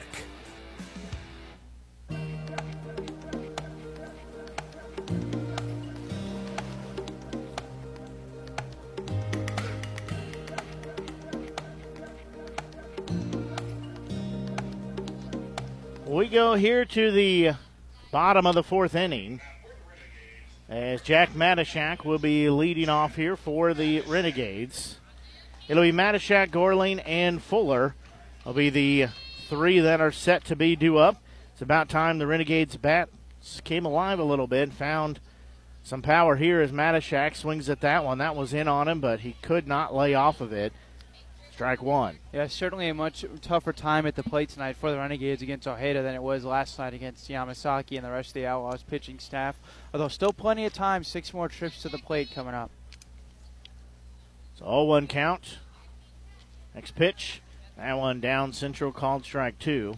That's a good off-speed pitch there. Uh, mess with Matashak's timing a little bit and watches that one fall right into the glove. We got uh, a fun game going on down here. We'll talk about it in just a minute. 0 2 pitch swung on and missed. That'll be out number one as Matashak is retired. Now, this is first baseman Carter Gorling. So we said it's Christmas in July. So we've got three teams. Is there three teams? Yep, three teams down here that are having to wrap one of their. There's three people per team, and they have to wrap one of their participants up like a present. Neatness counts. So they're busy trying to wrap one of the youngsters up and make him look all pretty like a Christmas package here at the ballpark. That pitch in there called strike one. I got to say, too, not to toot my own horn, but you know whose idea that was? Uh, not mine. That was mine. so they can thank me later. That was one I suggested, though. And it looks like it's a lot of fun down there.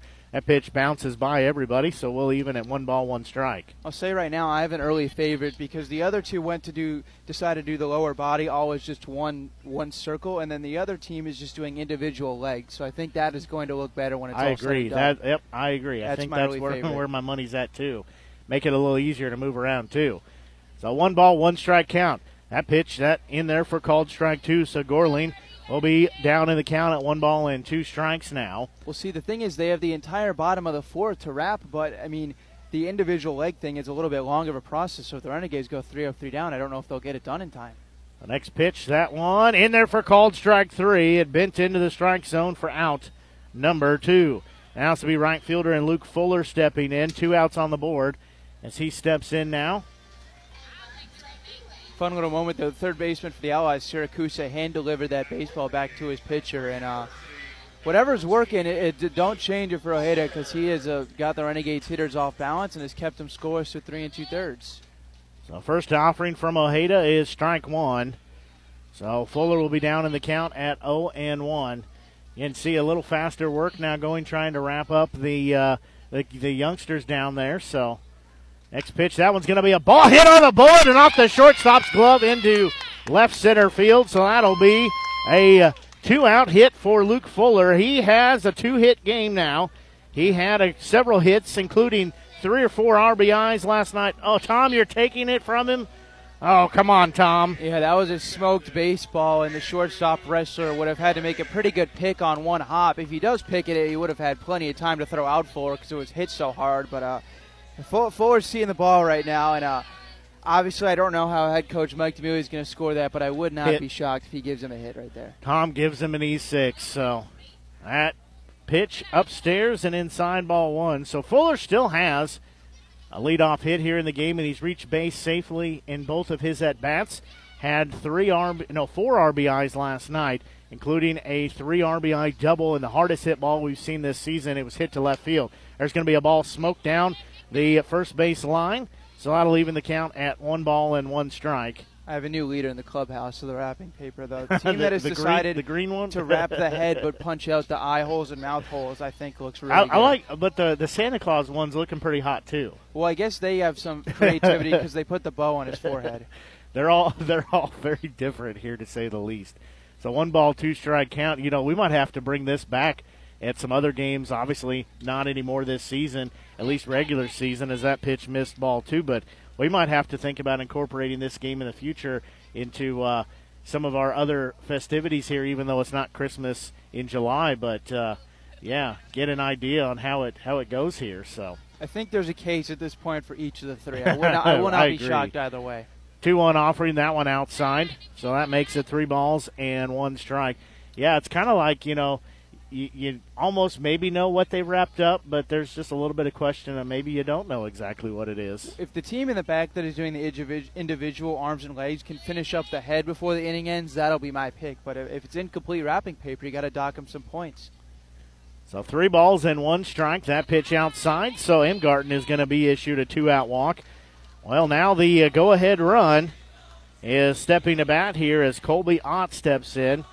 You know, I forgot to ask him. There's so much going on during our uh, during our pregame. Well, not just a pregame, but everything before the game. I meant to ask if they did their little uh, séance. What would you call that? Their little ceremony they did. Oh, I don't think you can do that back to back games. Well, he, he a- was going to a- do something a little different. Yeah, you, you can't do the same ritual back to back games. They did a little ritual where some of the players put all the bats on home plate, made a little design, and had a little ceremony out there for him. His first pitch in there for called strike one. It worked last night. They had 14 runs on 14 hits, including 12 runs with two outs on the board. Yeah, I think you could have done a different one tonight, but doing the same one back to back, I think it's going to undo whatever you did last night. So two on, 0-1 pitch. That one way outside. That evens the count. At one ball and one strike. Again, two outs on the board here, but two runners on at first and second. As it'll be Fuller at second base, Imgarten at first base. Kind of lost our viewpoint now as the kids have gathered up here. That one upstairs. That makes it two balls, one strike. Hey, Wildcat kid. Down in front. He's not listening. You're okay, Santa. I'm talking to that kid.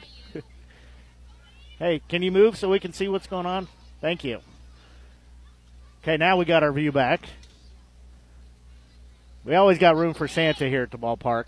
That one's going to get by Ott and the catcher, so everybody's going to move forward a base path. So Imgarten will go to second. Fuller will go to third base. Well, that could turn up being very, very big, although Ott still had three balls and a strike, so if he walks me or doesn't end up making a difference. But now a base hit could potentially score two runs and tie the game rather than just cutting the lead in half. I think I got my clear runner on the uh, wrapping competition here. I think it's been pretty much signed, sealed, and delivered by the team back there in the corner. Yeah. So three balls and one strike in the on deck circle is Taylor Hopkins. So two on, two outs. Next pitch, that one upstairs. So Cole Ott is going to be given a walk. So now it'll be bases loaded with two outs for Taylor Hopkins to step in. Well, we'll see if the two out magic can continue. All three base runners reaching this inning after two outs were recorded. Two outs in relatively quick fashion, both on strikeouts. And now we'll see if the the Renegades are able to take advantage in Taylor Hopkins. And with the way they're all walking off, this might be a pitching change in a bases loaded situation. Well, there is a meeting on the mound, so it's not uh, not over yet. The inning is some of the uh, contestants they're trying to finish up, but they still got a little bit of time left to try to get the uh, get the wrapping done. There there are three very distinct different styles. This this green one over here has like the uh, has like the, the shoulder pad thing it's going like a, on. It's like a, yeah, you're right. Shoulder pads, like a, a smock almost yeah, kind of thing. Yeah, yeah. There's probably some fancy name for that. We're just not cultured enough to know what to call that. Well, it's like the thing they put on you, like if you they put around you when you're getting like a haircut, it just hangs down over you and catches all the hair. It's like one of those. Yeah, things. it's just a short. It's just a shorter one. It's yeah. It's got uh, it's kind of cut off the bottom. The one in the back there, the dark green one, looks like a Christmas tree. I need to see her turn around to see what the front looks like because from the back point of view, it looks great. So this will be bases loaded here with Taylor Hopkins stepping in. He has won a game in walk-off fashion earlier this season. First pitch missed ball one, so he knows how to work under pressure. As two outs here on the board, the Outlaws lead by a score of two to nothing. Renegades though trying to work here as they've got the bases loaded. As Ojeda's next delivery. That one's going to be a ball that's going to be fouled off, and it will get out of play. So Hopkins just a little bit behind that swing. Well, if Hopkins, similar spot to where that ball went, can punch one down the right field line, Renegades base runners may be able to run for days because the right fielder is pulled a little bit more towards the right center field gap. So there's a lot of room to work with. So that evens the count. One ball, one strike. Bases loaded. Next pitch, bouncing ball as it's going to be stopped. Throw to first, not in time. As stopped by the second baseman, and a run will score. And the Renegades have cut the lead down to one at two to one. As an infield single for Hopkins gives them an RBI and cuts that lead down. Now we'll go back to the top of the lineup. And Tommy Reether, he is a lethal batter. We'll see if he can pull one out here. As again, runs coming with two outs on the scoreboard. Tell you what, off the bat, thought that was heading for center field, and Hopkins did too because he had started around and then realized he had to come back and touch the bag. First pitch to Reether, misses upstairs, ball one. It was kind of funny because when the long throw was made by the second baseman, Ott, Hopkins was kind of in the grass on the right side of the bag and then made a left turn to catch the bag on, on his way by.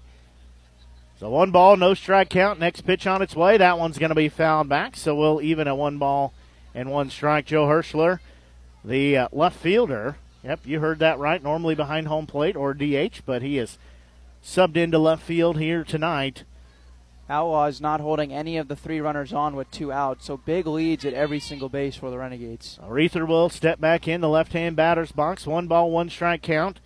Ojeda really has that glove up to his face. Next pitch, that one's going to be a foul ball, so Tommy just missed it right there. As bases loaded, again, it's a two to one score for the Outlaws. As the Renegades have plated one, they're looking for more runs here to tie it up and take the lead. And Reether is one that he knows how to do it. He can put it down. Just takes the right pitch for him. I think Reether, I, I think that may be a good thing that that pitch was fouled off because it was low near the bottom part of the plate. Probably hits that one on the ground potentially for out number three if it's in fair territory. He'll open his stance up just a bit here. One two pitch on its way. There's going to be a ball that's hit into the air. The shortstop going back on it got too far under it, and the shortstop will make the grab for out number three. So the Renegades were able to push one run across as they cut that lead in half. They trail by a score of two to one. We'll take a quick break and be back as you're listening to exclusive coverage of Renegades baseball here on the Show Me Sports Network. Creating custom, handcrafted woodworking projects has never been easier. Become a member of Sawdust Studios and enjoy 24 7 access to a woodworker's paradise. Outfit with industry leading professional grade tools, Sawdust Studios offers endless woodworking possibilities. Don't have woodworking experience? No problem, as Sawdust Studios offers affordable classes from a community of woodworkers, experienced designers, and master craftsmen. Youth classes are also offered for those junior woodworkers. For more information, search Sawdust Studios on Facebook or find them online at Sawdust sawdust247.com. Sawdust Studios, your community woodshop.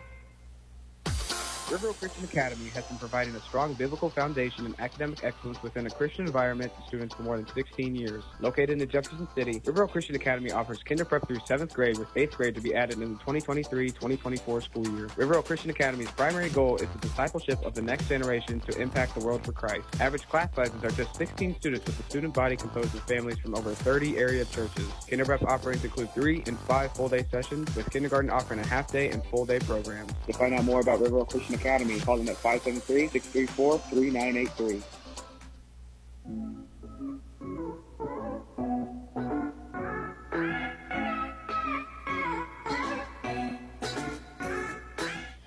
Hi, I'm retired Army Sergeant Trent.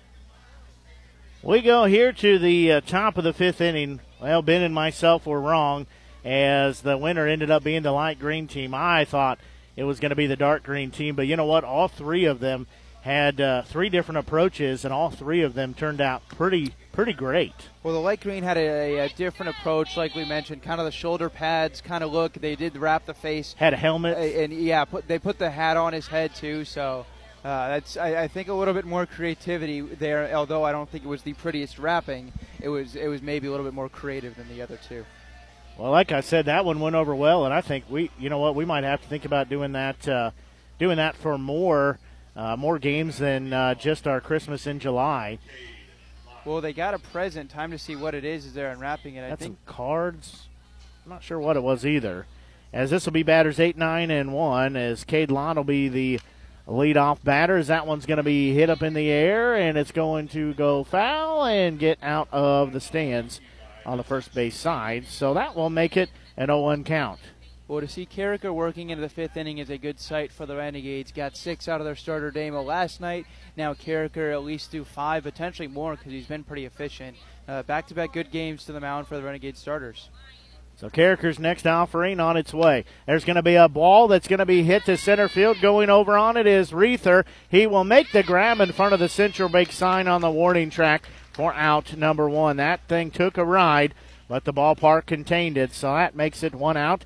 As now third baseman Corey Saracusa steps in, as he is uh, has a single and scored later on in the inning, so he's got a one for one day. Yeah, Reether makes playing center field looks easy as he glided over to that ball, and I don't think it'll happen. But if there's ever a chance to get Forte and Reether in the outfield at the same time, I mean that'd be pretty pretty lethal. Actually, I think that would had happened in the first Nevada game, but two great defenders the Renegades have.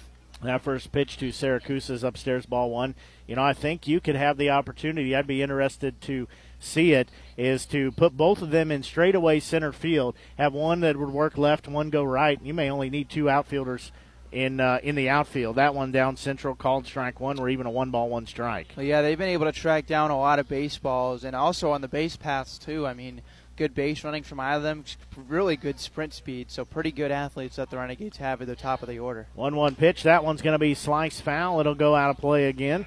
So Carter Gorling took a couple steps and said, "Nope, that one's leaving the ballpark," and it does. So that will make it one ball and two strikes. As the Renegades trail to the Outlaws by a score of two to one here as we play in the top of the fifth inning. Trying to wait on an update from Nevada. Last we saw, it was it was not a good score for Nevada. It was they were down to the Bombers. There's going to be a chopper hit at third to Imgarten. He'll glove long throw to first, and that'll take Carter Gorling off the bag, and that will be a base hit. Yeah, that's tough play there for Imgarten. It was hit just so far back on the infield that it was an incredibly long throw and even a perfect one. Good speed out of Siracusa probably does not get him. Just a tough play. We knew it was going to be a tough throw as it was, but Imgarten though you know, doing a great job, doing what he can. He kept it in front of him, and he made it a whole lot closer than either one of us would have. So, you know, that's the thing too is if he doesn't field that cleanly, that's probably going to be end up being a double. Outlaws have had a couple balls hit like that tonight to the third baseman where their high choppers hit deep in the hole, and uh, Imgarten's already made one of those successfully, and the other one there. I mean, it, you could have fielded that as perfectly as you could have, and I still don't think it would have been good enough to get Siracusa. It was just so far behind the bag. So now this will be uh, Caden Bressler. He is 0 for 2, hit into a 4 3 out and flew out to left field. So one out on the board with a runner on first base. That's Saracusa. First ball is going to bounce. Well, nope, they say it hit Bressler first, so he will be on first base with a hit by pitch.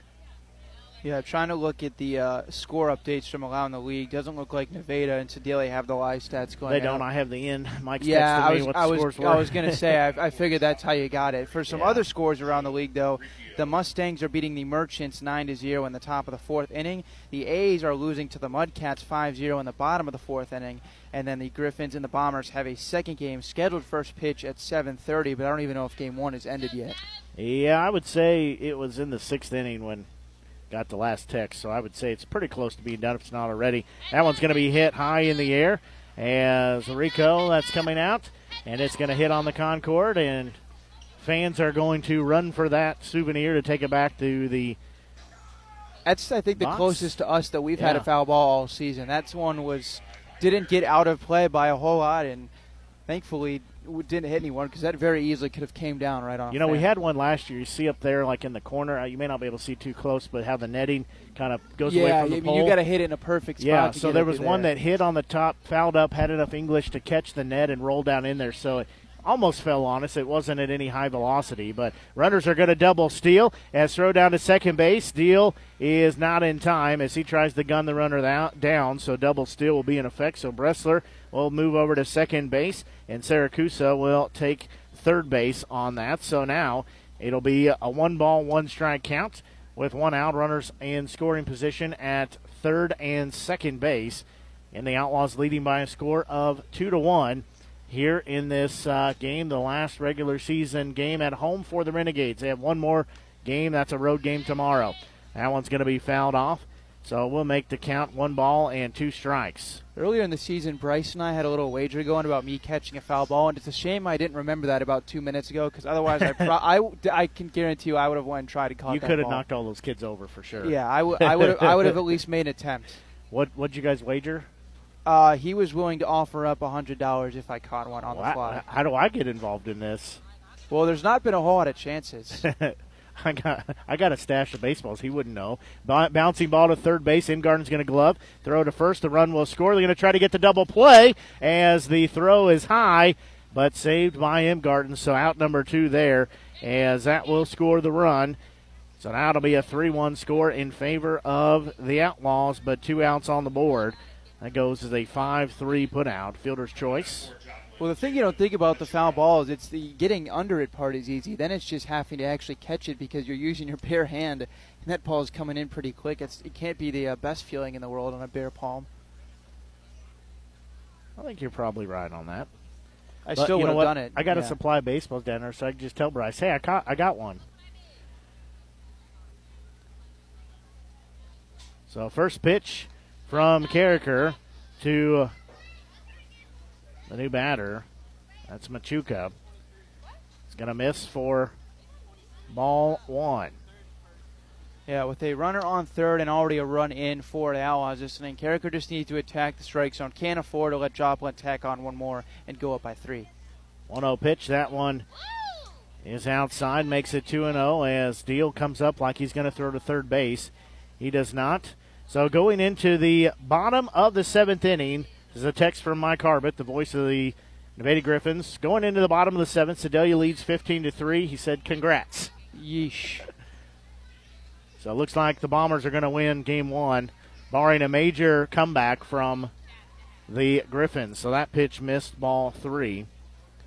I'm not going to say Nevada doesn't have a chance, but if they were to uh, come back and win, that is a epic failure on the uh, lines of Sedalia. If Nevada wins that game, they deserve every single bit yeah, of it. If- I, yeah, yeah, yeah, exactly. If they they come back from that big of a score, they definitely deserve to uh, to take the spot. There's going to be a bouncing ball. It's going to be a tough play for Hopkins. He will try to barehand it after it falls out of his glove. He'll get the throw to first, and then he face plants in the dirt.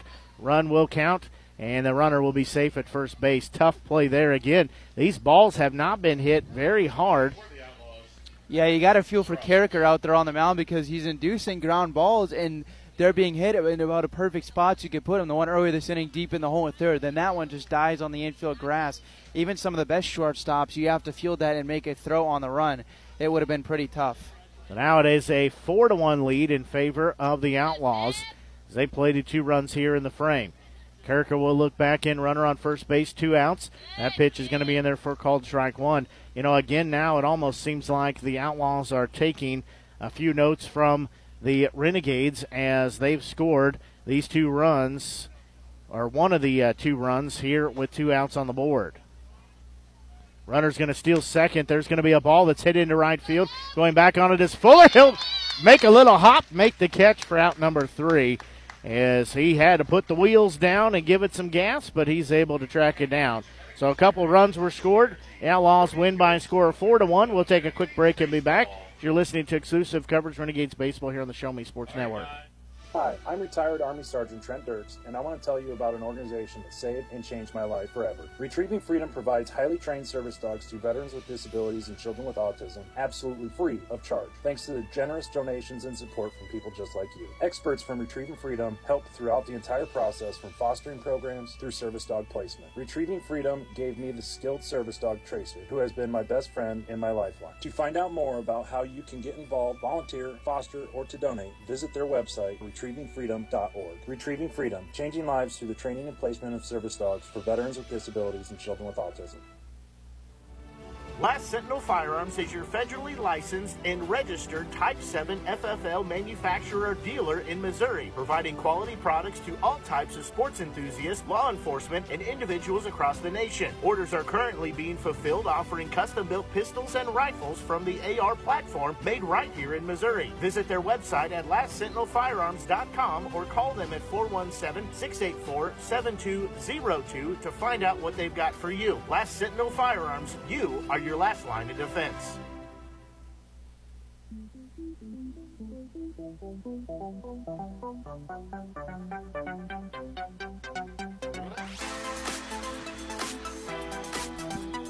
We go here to the bottom of the fifth inning.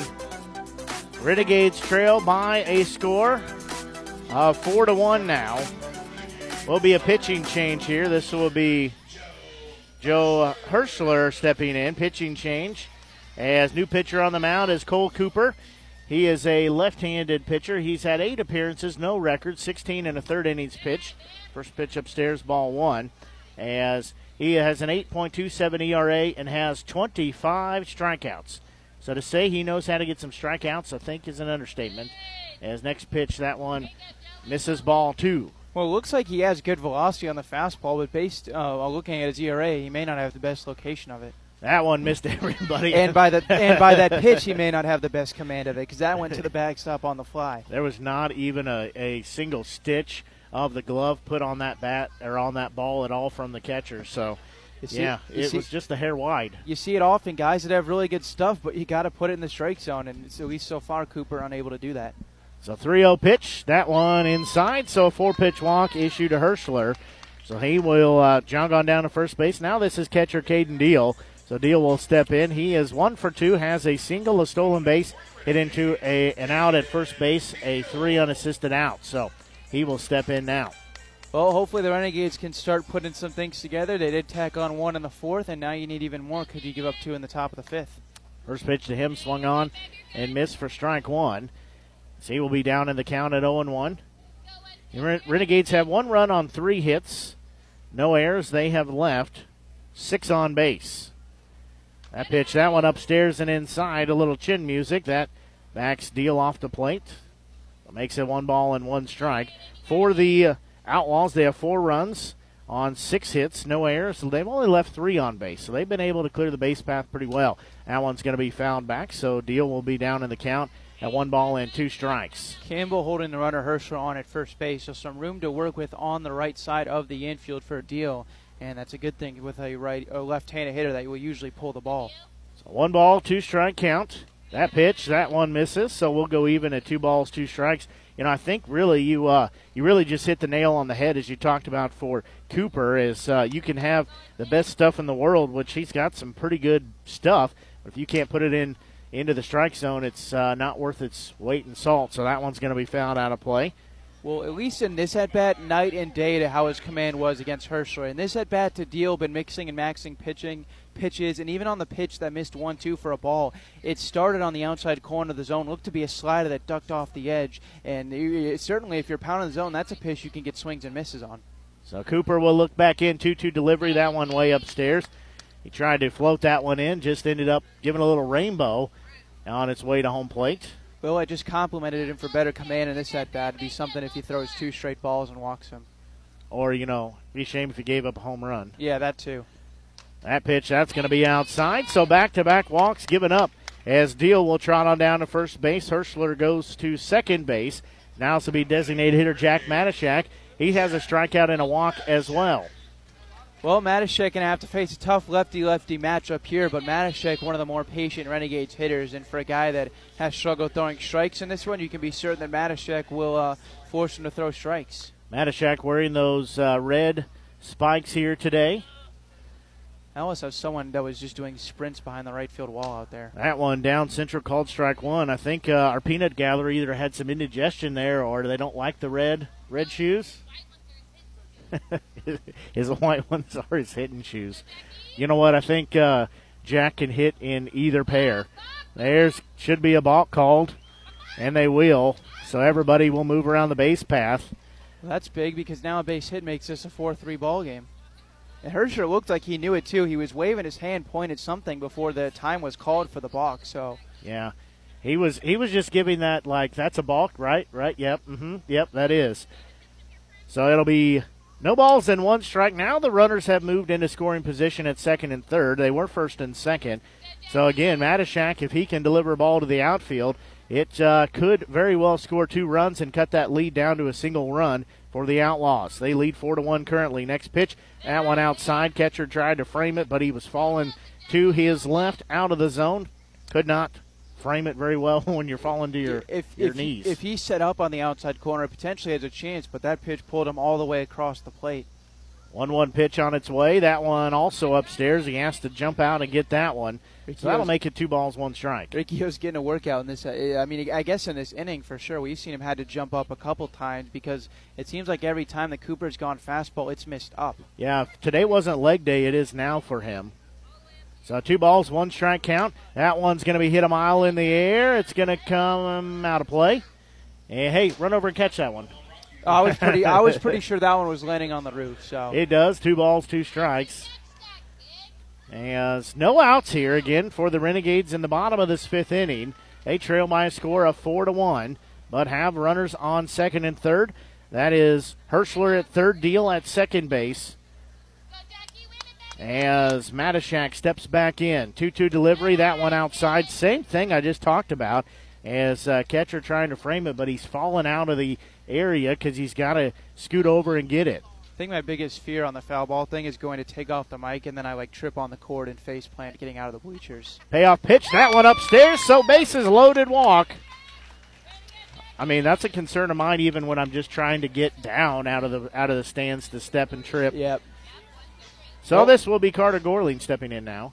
Renegades have loaded the bases without a hit and uh don't know if this is actually getting the ball. Yeah, that that manager, that's I think one of the fastest I've seen him take he, the he ball. He was walking with authority. He is seen enough.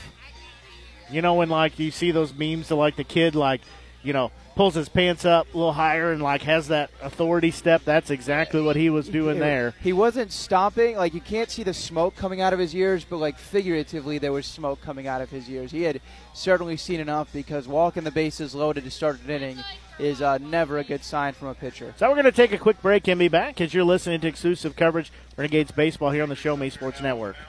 Hi, this is Nick Hoslag, owner of Hoslag Landscape and Design. Every day, my highly trained team of experts works hard to give you the outdoor living area you've been dreaming of. By focusing solely on landscaping and hardscape construction, this has made us the preferred landscape and design company serving Jefferson City and the central Missouri area. Thank you for all your continued support in voting us as winners of the Reader's Choice Awards and Jefferson City's Best multiple years running. When you are ready to begin your dream outdoor project, call us at 573 301 9464 to schedule an estimate or visit hosloglandscape.com.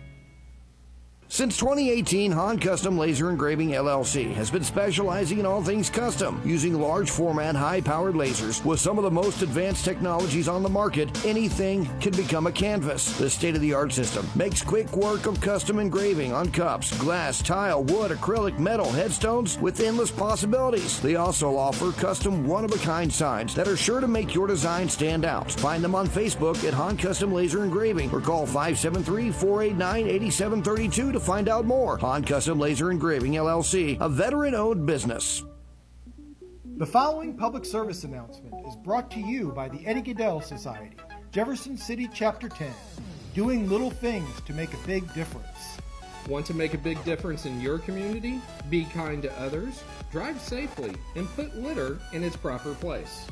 Join us in celebrating Eddie Gaedel's historic Major League appearance as a member of the St. Louis Browns by doing something nice for someone today. Take a walk, Eddie.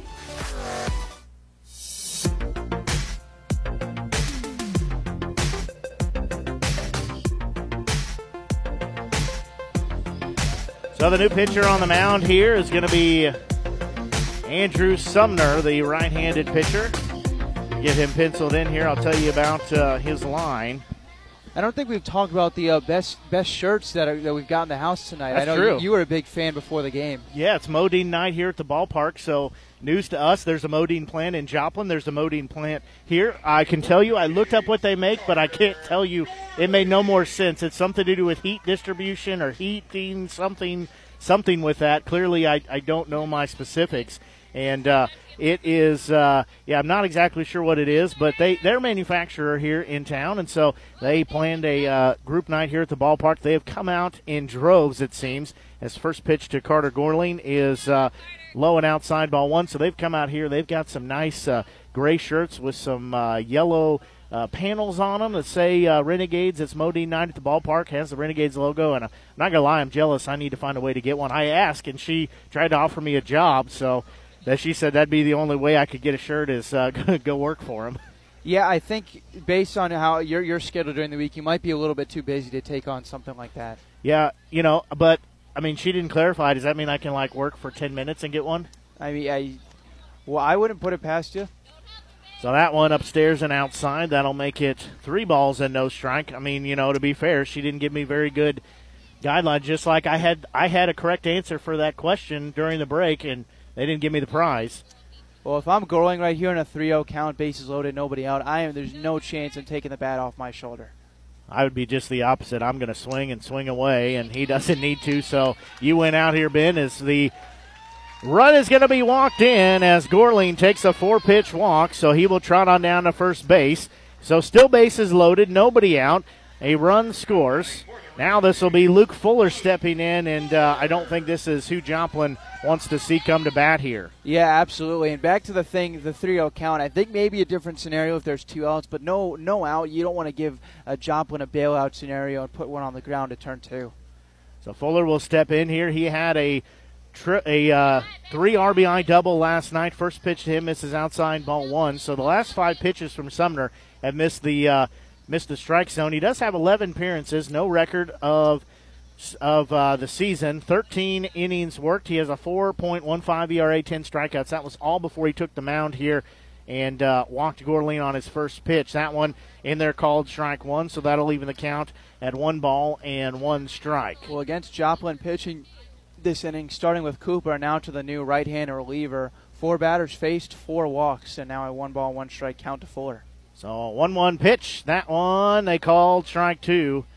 So Fuller will be down in the count at one ball and two strikes. It's got to be tough for Fuller because that ball looks like it's going to start and go out of the zone, but then just catches the upper right hand corner of it. So Sedalia did win game one over Nevada by a final of 15 to 7.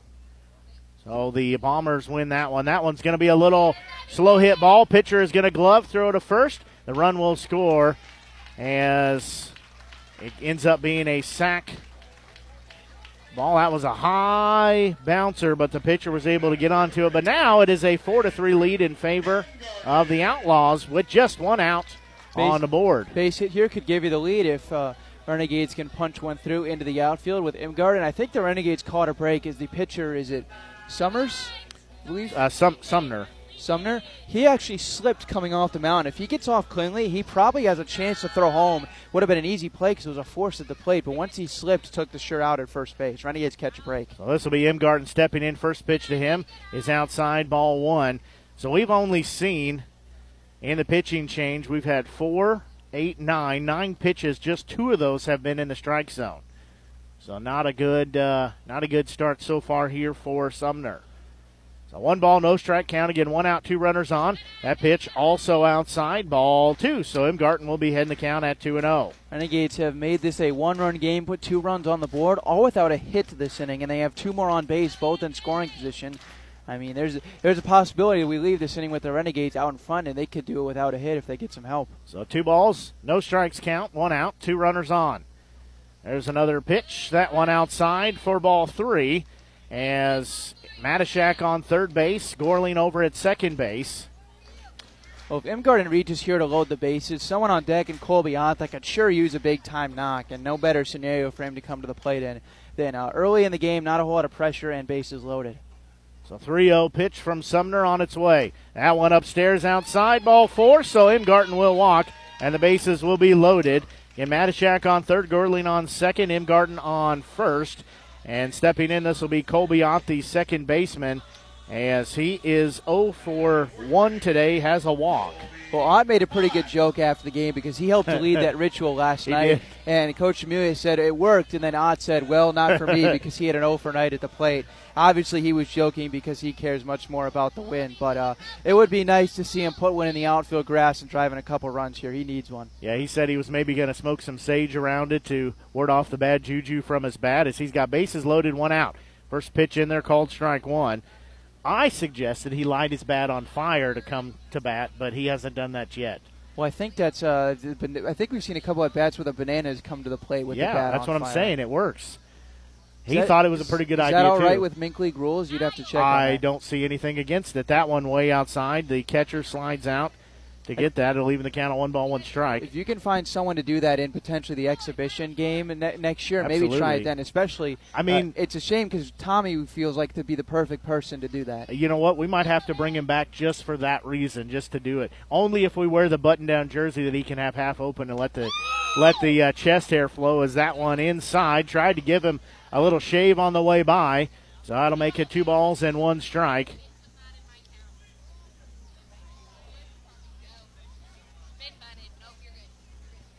Ben butted. That's the quote. Whatever that means. Ben butted. Say that ten times fast.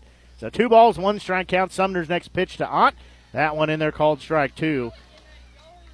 So that makes it two balls and two strikes. Again, bases loaded here. Taylor Hopkins in the on deck circle. One out here. Just need a ball in play here, especially good speed with Ott, unlikely to turn two.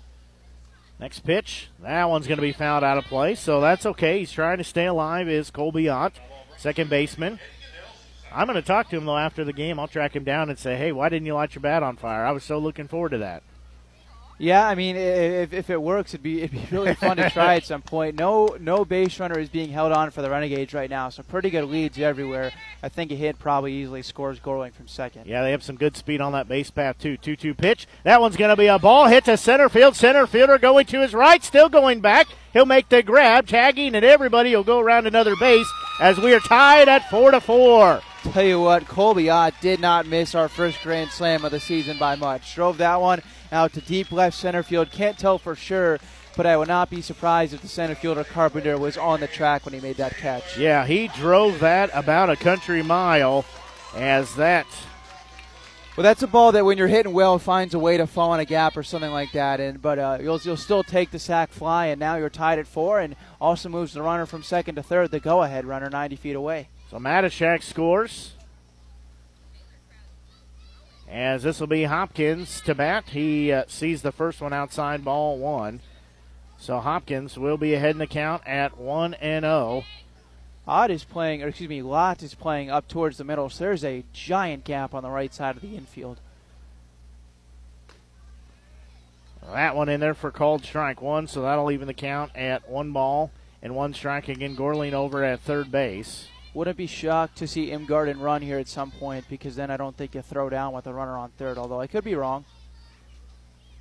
That one is going to miss, so that'll take it two balls and no strikes. Again, runners on the corners here as Imgarten held up and did not advance past first base. Probably the right decision as that throw was coming in, but Matashak scores. So two balls, one strike count. That one looked like it was going to hit Hopkins on the way by, but made a little swerve, but still was out of the zone. Yeah, they did miss the strike zone by much. Apparently, just off the inside part of the plate, and a good location there, but an even better take by Hopkins. So three balls and one strike against Sumner on the mound. That pitch, there's going to be a bouncing ball. The third baseman will glove. He'll double clutch, throw to first. It's low, but they say in time, and that will retire the side. So Hopkins grounds out in a 5 3 put out, but the Renegades are able to score three runs. They tie it up. And it's four to four. As we'll take a quick break and be back. You're listening to exclusive coverage of Renegades baseball here on the Show Me Sports Network. MoX Dock and Norm Direct is back better than ever. Much more than your number one ground shuttle transportation service to St. Louis Airport. Yes! MOEX Dock and Norm Direct is Mid Missouri's leader in premier group travel. Sporting events, concerts, wedding receptions, the lake, winery trips, Branson, plaza shopping, reunions, pub crawls. Group sizes from 1 to 100 or beyond. We do it all. Remember, we want you to ride MOEX Dock and Norm Direct. When things come out of left field, having a game plan matters. Farmers Insurance has over 90 years of experience helping people play through every stage of the game. We've seen almost everything, so we know how to cover almost anything. Talk to Farmers agent Christopher Scott at 573-896-0131 to see how I can help you stay in the game. That's Christopher Scott at 573-896-0131. We are farmers. Bum, bum, bum, bum, bum. Underwritten by Farmers Truck Fire Insurance Exchanges and Affiliates. Products not available in every state.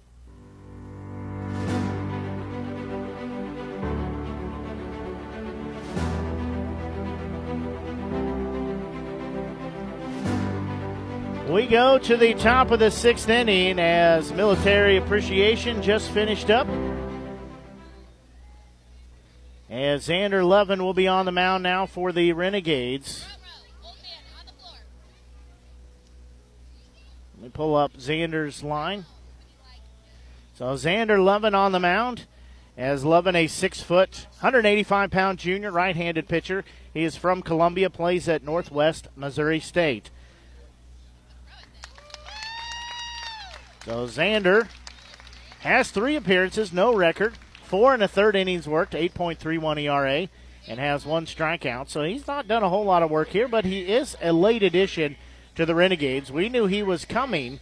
It just was a matter of he had some uh, some things he needed to take care of before the season started. He's got those done. Of course, he was uh, a Renegade last year, and then went and played for the Honkers in the Northwoods League. So had uh, had some extra time, extra baseball last summer. So he has uh, come back here to the Jefferson City Renegades to have some fun with us. As this will be batters five, six, and seven. This is Carpenter, Campbell, and Fagan. As to text Mike an update. If uh, Joe wants to announce the Bombers beat Nevada by a score of 15 to 7. So that one misses low ball one. So Carpenter will be in the count at 1 and 0. Oh, there was three pitches there actually. There's a ball. That one's going to be outside. Well, now in a brand new ball game, tied four to four, you'd just like to see don't let the Outlaws build up any momentum. I try to check text our score update. That one blown by Carpenter for strike one, so makes it two balls and one strike. As uh, Nevada drops game one to Sedalia in their doubleheader. They've got another one upcoming and maybe have a game on Sunday. It depends on if they need that or not as a tiebreaker. Yeah, there's a whole lot of madness going on at the end of this main That one season. swung on and missed for a two ball, two strike count. Now, you're absolutely right. There's so many pieces and what ifs, and this could happen, that could happen. If this happens, that happens. If that happens, this happens. But, like we said last night, Renegades just need to put the hammer down and take care of business as they got to win. That's where everything starts. There's going to be a ball ripped into right field. That's going to get down and going to be extra bases as it will get into the corner. Fuller will track it down as on his way to second, on his way to third is Carpenter. Relay throw comes in. He'll be in there standing up with a lead off triple. Yeah, that was a well hit ball down the right field line and a long run for the right fielder Fuller to go and get it and more than enough speed for Carpenter to make his way over to third. So trouble to start this top of the sixth inning after the Renegades tied it up for the first time since the third inning when it was 0-0. And I don't think it matters who you have out there in right field unless Yeah. you have the shift on and you have you have uh, you have players shifted over there, a player shifted over there. I don't think anybody, even if you put Adonis, Adonis Yeah. arguably, you know, one of the fastest guys on the team, possibly fastest in the Mink League. No way he would even get over there unless that shift is on. Agreed. Fuller played that. Bouncing ball to Imgarten, third. Hill glove. Look back at third. Throw to first for the out there. Nice job of him to hold on. Carpenter at first base. Absolutely. Imgarten making a heads up play there to look at the runner Carpenter who was off a third and make sure he wasn't coming home. Uh, to finish the thought a moment ago, Fuller played the triple down the right field line about as well as he could. It was just hit so far hugging the line that there was just such a long run. But now uh, you give yourself a real shot to get out of this after getting out number one and keep the runner at third. So it was Fagan due up. Now this will be Matt Woodmansee. So he will take over in left in uh, left field. He's came in and pinch hit in the middle of the game both nights now. Yeah, I was just I was just thinking that.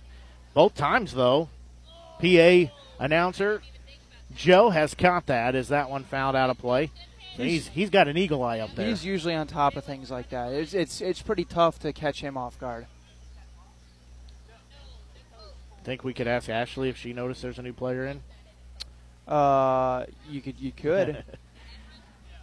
Well, I think it's a good idea here the by the uh, catcher Deal to go down and have a chat with Levin before this pitch because with one out runner still at third base, if you can execute a couple pitches here, you give yourself an opportunity with another ground ball right at someone or a strikeout to strand a runner at third base. But it's going to take having to make a couple really good pitches, and I think against a, a new batter, first time that they're seeing Woodmansee, a, a smart idea.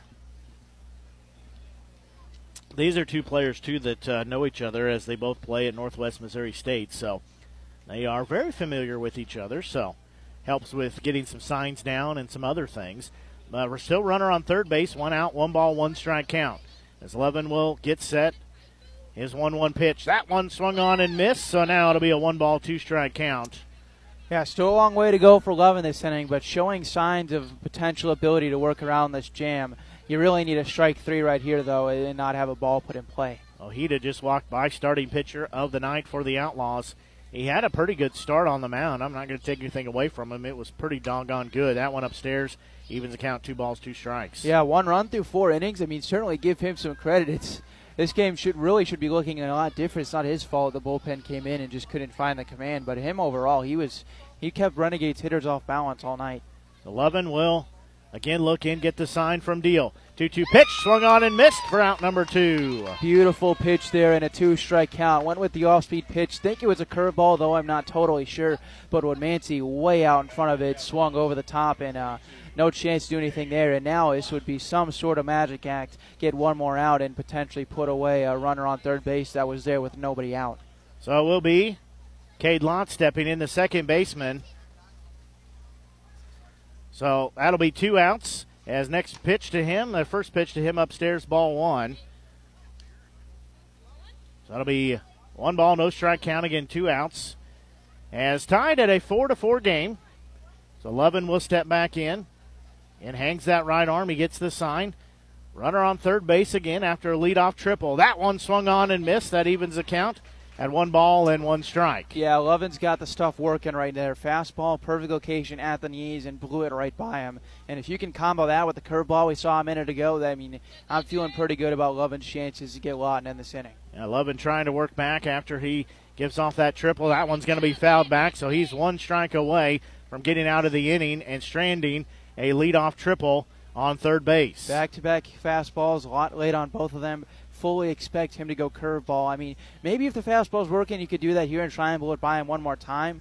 But now, after back to back where he's late, would not be surprised whatsoever to see Levin trying to land a curveball and get Watt to swing over it. So one ball, two strike count. Next pitch. That's a swing and a miss for strike three, and that will end the inning. So the runner is stranded at third base after the uh, leadoff triple leaves him over there. So nice job of Levin to bounce back. As we'll go to the bottom of the sixth inning, you're listening to exclusive coverage Renegades baseball here on the Show Me Sports Network.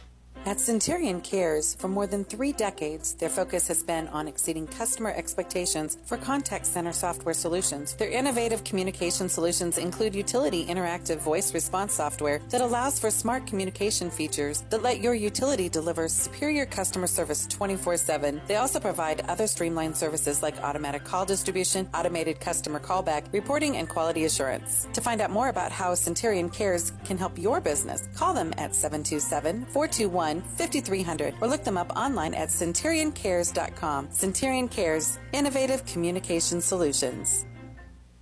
At the Boone County Journal, we're with you all the way. We know that you're more than just a subscriber. You're an employer, you're a parent, you're a neighbor. Most importantly, you're a community member. It's our goal to provide you with the latest news, sports, opinions, obituaries, classifieds, and more to keep you informed about your community. To find out more about the Boone County Journal or to subscribe, call 573 657 2334 or visit bocojoe.com. The Boone County Journal. We're with you all the way.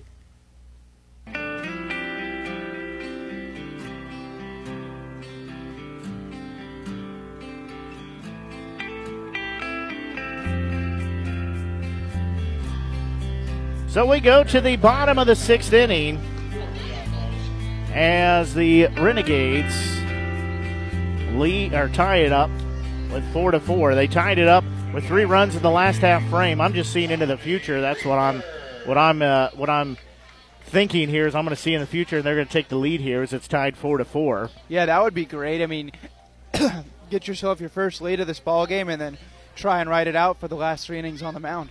So Tommy Reether will lead it off. It'll be batters one, two, and three will be the ones that are due up.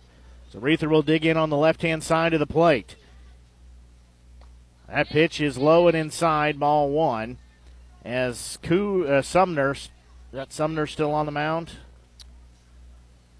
Is that a, does that say 30? Yes, it does. Is that a new pitcher? Next pitch, that one's going to be a ball ripped on the top of the dugout as that snuck through the uh, snuck through the netting there. So Tommy will even the count of one ball, one strike. So was that the number that uh, Sumner was wearing? Do not believe so. Although I had him as 23, but that's that could be mistaken. I have been known Harold, to make Harold Baez. Oh, good eyes. Next pitch, that one misses outside, so we'll go two balls and one strike. I think you just really need to make a mental note or a physical note somewhere that for the exhibition game next year to uh, do the fire fire bat trick and bring Tommy back to be the one. Oh, absolutely, it's done. It's a done deal. So next pitch on its way. There's going to be a ball over the head of the first baseman into right field. Reether's got the gas going as he's going to be on his way to second. Right fielder just now gets to the ball, but Tommy's going to hold up at second base. So a lead off double has Reether at second base. Now this will be Joe Hirschler, the left fielder, stepping in. So Yeah. Renegades have a little something cooking here. That had shades of the ball that was hit to lead off last inning, although it wasn't hit as far in the air, so that's part of the reason why right fielder was able to track it down before Reether could make his way over to third base. And especially don't want to make the first out of the inning at third. So no reason to chance it, and you feel good about your opportunity to jump out in front here. So stepping back on the rubber here is Baez. He'll show bunt, does Hirschler. He'll take ball one way outside as Baez has eight appearances, one game start, a uh, no record. He has one save, though, 17 in the third innings pitched. He has 3.63 ERA. That was before. He just gave up the hit to Tommy, has 16 strikeouts as well. So that was his line there. As he will check on Reether at second base. Now his next delivery, Hirschler will show bunt. It'll go foul. It'll even at one and one. The other thing I want to do for the uh, for the Legends game that we're going to have some fun at is I want to bring one of our players in from the center field that that uh, gate out there underneath the scoreboard. Want to bring somebody in from out there, let them jog in with the American flag, put some uh, put some Roman candles on the top that can be firing out as they come jogging in. Yeah, if, if you can figure out how to get that done uh, safely and effectively, it would certainly be uh, something pretty fun for everyone in attendance. Absolutely. You know, you know what though? I know who I can talk to about that, and I'll get that in one second. Is Baez next pitch? That one's going to be uh, outside, so that'll take the ball, the uh, count to two balls and one strike.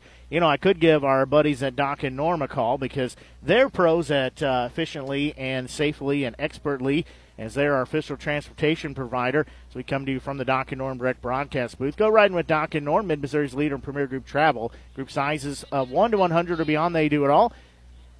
As next pitch from Baez, he'll check on the runner twice. That's Reether at second. Next pitch, that one swung on and missed, so we go even at two balls, two strikes. Doc and Norm, our official transportation provider of the Renegades, they get us to all of our road games safely, efficiently, most importantly, in style. So to book your next adventure, call them 573-256-1991 or email reservations at moexpress.com.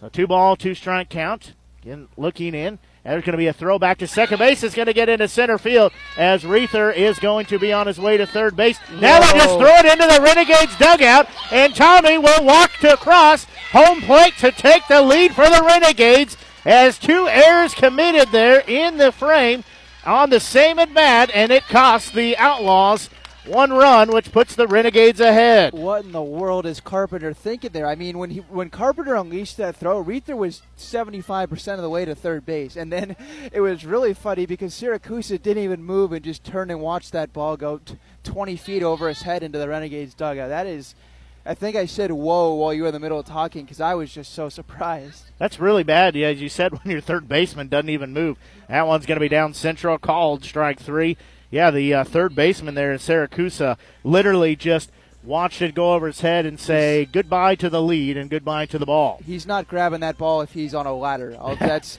that thing is. Uh, he needs a crane to get that thing. I mean, Carpenter wind up and threw an absolute missile, but it was. Uh, Carpenter could have stood on that field over there that we can't even see for, for the Little League field and thrown it better to third base. It would have been on track. Yeah.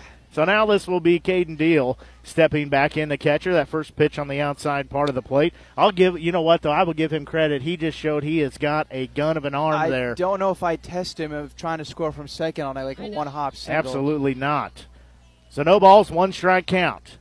One out. Next pitch. That one's going to be in there for called strike two as the Renegades take their first lead of the game as they lead uh, by five to four. They lead by one run here. Nevada lost game one against Sedalia, so Renegades, if they win, they are in the playoffs in the third spot. So it's really important that they finish the job here. They've already done the work so far. That one upstairs misses ball one, so makes it one ball and two strike count. And it's just shy of 9 o'clock here on the Show Me Sports Network. Blake Gazaway, Ben Schmidt coming to you from the Doc and Norm Direct broadcast booth here at historic Ernie Vivian Field. One ball, two strike count. In one out, looking back in is Baez. That pitch missed low. So now oh, we've gone. Oh, oh, did they say strike three? That's a tough called strike on the lower inside corner to deal. Nope, it has to be a ball. I already wrote it down. That's yeah, how this works. I mean, I mean, you can't have everything go your way this inning because the Renegades were just given two throwing errors for the uh, lead. But uh, yeah, it's a uh, it's a tough call to take. I understood why Deal took it, but that's a tough call. So now it'll be uh, two outs as Matashak will step in here. Two outs on the board for him. Nobody on. Renegades lead by a score of five to four here in the game. They lead over the Outlaws. First pitch, he's going to crank that one foul. That'll be in the creek. He'll be down 0 1. Well, not a whole lot of pressure here for Matashak with nobody on and two outs, and with the Renegades now leading. So hopefully, just able to put together a nice, calm at bat. Renegades have put together good things with uh, nobody on and two out tonight, so hopefully that continues here. no balls and one strike. Again, two outs here. By his next delivery on its way. That one straight down central. Going to be called strike two. Thought maybe it was a hair high, but again, my opinion doesn't matter. As does mine. Neither does mine. So it's an 0 2 count now for Matashak. He will kick that right leg out and open that stance up a little more. He's got to protect the plate here. That one's going to be a ball that he's going to get down under and hit it to right field. Right fielder going back, still going back. It'll be over the wall as Matashak delivers a two-out home run as he will jog around the base path, touch them all. It's now a six to four lead for the Renegades. That's about as pumped up as I've seen any member of this Renegades team after a home run. And Matashak sure deserves it. He's been waiting on that first bomb of the season for now almost about two months, and uh, that ball was a, a moonshot. He got every stitch of that baseball. Set high into the air, and good for him, man. A low pressure situation, and then comes on and absolutely blasts the ball out to right center field. Yeah, that one was uh, just a perfectly placed pitch. What he was looking for, he got the hips turned, he got the hands down, the arms extended, and sends that over the batteries and bulb sign in the uh, right field. It's 340. So it's uh, on the sign there. So it's probably at that sign. It's probably about 350, 355. As first pitch missed everybody. Ashley just about a cor- had a coronary there, so makes it one ball, no strike count. Good for Matashak, man. I mean, he caught every stitch of that baseball, and now I'm sure his dad, who is right down there, has a pretty he, cool oh, video. Yeah, he had the perfect view. So he was looking down the first base line, so He was Johnny on the spot. 1 0 pitch. That one's going to be fouled back. That'll make it one ball, one strike count. Well, that'd be a pretty cool TikTok idea if you want to go steal that video from him and put the audio over it. I mean, I don't want to give you idea, ideas. Hey, if he shares it, yeah, if, we yeah, could that, do that. That would be a cool idea. I know some, some people. I know some things. I yep. can make that happen. Is able to do that with the uh, draft pick for Jackson Lovich. Put down a play that he had for us. Put the audio as well. One ball, one strike count, two outs. That pitch upstairs and outside. That'll make it two balls, one strike.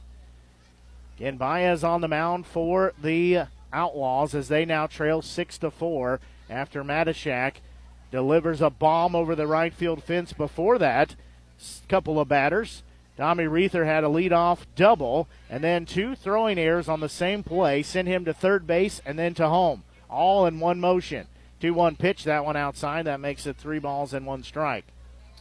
Well, the Renegades have hit farther home runs, but I don't know how many of them that were hit as high in the air as the one Matashak just did. And even better for the Renegades, you have one run this inning scored with two outs. I believe at least one of the three last inning was with two outs. So they're starting to work that magic again. But you know what? I like it.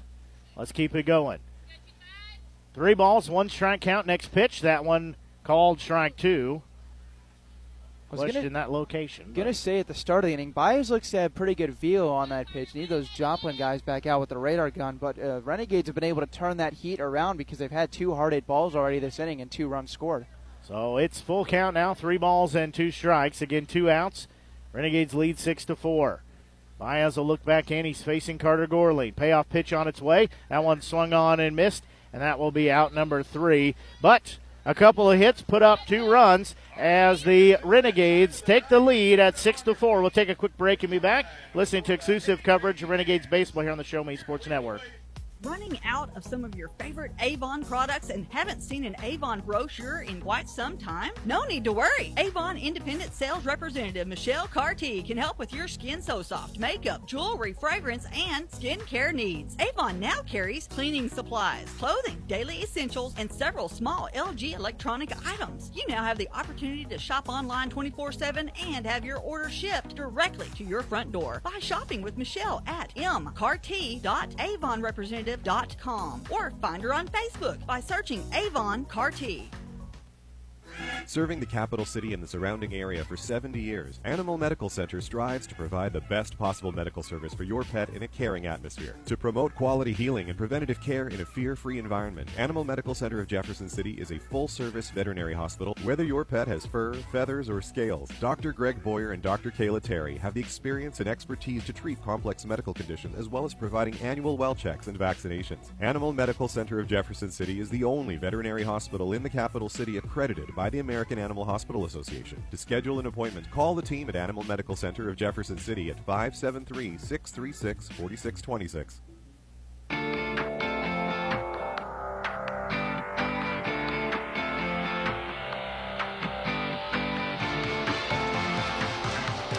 Well, the Hey Baby Dance going on here at the ballpark. The Renegades have a 6 to 4 lead. The uh, Indians baseball team, one of the young youngster teams here helping us do the Hey Baby dance at the ballpark as the Renegades have taken the lead as they put up two runs in the bottom of the sixth inning. So this will be Siracusa stepping in. First pitch to him. This is ball one. Yeah, there's a nice little Concord over there. Ben could do it they're they're not going to score any runs, so it's fine. You could step away for a few minutes. Next pitch missed as well, so that makes two balls, no strikes. So again, it'll be batters nine, one, and two that'll be coming to plate here for the Outlaws. First time they've trailed in this game. That one's going to be a bouncing ball. Imgarten's going to glove. Nice pick there. Throw to first in time. That is a web gem right there on a 5 3 put out. Yeah, I made that uh, pick on the short hop It look a lot easier than it is. I mean, it's so easy for that ball to come up on the inside of the glove and kick off of it. But Imgarten played it cleanly and then delivered a perfect throw to Gorling. Well, the good thing there, too, is Taylor Hopkins was there to back him up. So doing exactly what he needed to do just in case Imgarten is unable to to field that. So one out here as Lovin's next pitch as he is facing Bressler. That one is outside ball one. So one ball, no strike count. Again, one out here. Next pitch, that one downstairs in the dirt. That'll make it one ball and two strikes. Well, Lovin's been some kind of good for the Renegades ever since that triple he gave up to lead it off. And uh, just noticed we have a couple fans now watching from the grass right center field. I wonder if they uh, tracked down Matashak's home run ball. I think they were. I think they did. They've been out there for a little while. 2-0 pitch. That one misses just outside. That'll make it three balls and no strikes. The last thing you want to do here, I know you're leading by two runs, but potentially give the Outlaws a chance to get back into this game without having to do a, do a whole lot of work. Don't issue out any free passes in this situation. Lovin's got to get stiff here as that one's going to be in there for called strike one. yeah, I'll I'll admit when we got a call right there, we got a call right there. Hey, Bressler was in. just about even taking the pants off, headed towards first base as he was taking. Tossed his bat. He was taking the shin guard off. He was ready to go Well, before he gets recalled. Last inning, everything north and south has been called. We had the one low to a deal that was called strike three, and that one was up and it was called strike. So we'll take it. That one down central, called strike two. So now we're full. As Lovin trying to work back here, as it was a 3 0 count. He's battled back. Now we're full. One out on the board. He will look back in. Payoff pitch. There's a bouncing ball foul. Oh, I thought the third base coach fielded that. Just missed it. Yeah, he went down to a knee to try and pick it on one hop and uh, was unsuccessfully able to do what Imgarten did. A I thought he ago. snared it with the bare hand. I was going to say I will tip my hat to that play. So Lovin looks back in. Three ball, two strike count again. One out. His team leading six to four. That pitch, that one in there, called strike three.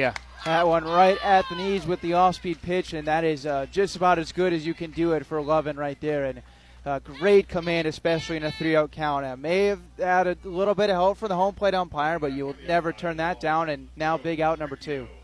So Joe Riccio steps in now. He's catching tonight's game. As Xander battled back from a 3 0 count to get the strikeout. Gave up three balls, then battled back with three strikes. He's looked great now for an inning and two thirds ever since the triple. And his team has the 6 to 4 lead. First pitch in there called strike one. I mean, he's got both the fastball and the curveball working. Curveball landing at the knees just about every time he throws it, and the fastball he's able to get late swings and foul tips into the gloves. So I mean, it stuff looks like some of the best we've seen. There's going to be a swung on and missed. There's a little youngster down here who's a future Renegades if I've ever seen one. He's trying to time up that pitch from Lovin. He's he's got the batting stance going. He wants to do some hitting of his own. He's got a sucker in his mouth too. He is he is set. Swing and a miss. That'll be out number three. I think he may have put a better swing on that pitch if he was up there. You're right about that. So three up and three down. As no runs, no hits, no errors. The Renegades will go to the bottom of the seventh. They lead by a score of six to four. We'll take a quick break and be back. You're listening to exclusive coverage Renegades baseball here on the Show Me Sports Network. Hello, Blake Gazaway here with the Show Me Sports Network. I've had the opportunity to have some amazing calls, including overtime touchdowns, walk-off home runs, and buzzer-beating baskets. But I've answered another call. That's to serve my community as a volunteer firefighter. Stop and think what would happen if your home or property caught fire and no one was there to put it out. Every day, volunteer firefighters not only save lives and property, but also respond to other emergencies. Nearly two-thirds of our nation's fire departments are manned by volunteer firefighters. And because of this, we simply need more volunteers to step up and answer the call. Stop by or contact your local fire department and see how you can become a volunteer firefighter today. I answered the call to serve my community. Will you?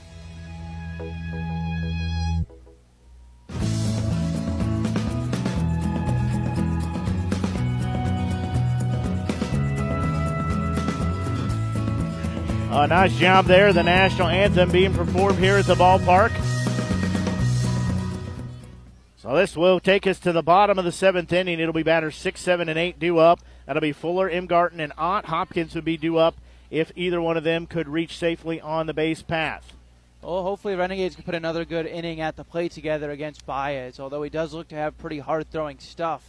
Uh, two very well hit balls last inning off the bats of Reether and Matashak, both of them coming around to score, and only need six more outs on the mound, but uh, would be good here to pat onto and add some insurance runs. He said Fuller, Imgarten, and Ott, the three do up.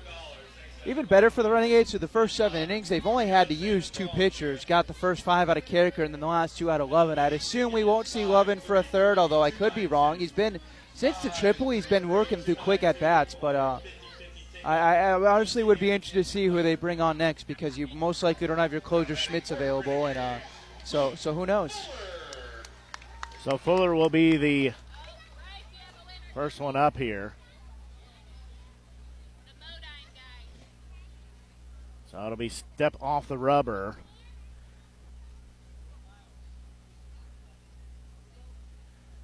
So now we're ready again as Fuller stepping in. First offering for to him is upstairs, ball one. So he will be heading the count at one ball and no strike. Baez stepping back out on the mound here for his second inning of work. Fuller's put together some really good at bats tonight. Sorry, his third inning of work. Thought I lost track there, and I did. That one's going to be a ball that's sliced foul. So that'll make the count one ball and one strike. Looks like the Outlaws have the defense playing pretty much in normal positions on the infield on both the right and left side. No one has really shifted or pulled anywhere obscure. So 1 1 pitch on its way. That one's going to be Upstairs outside, that'll make it two balls and one strike.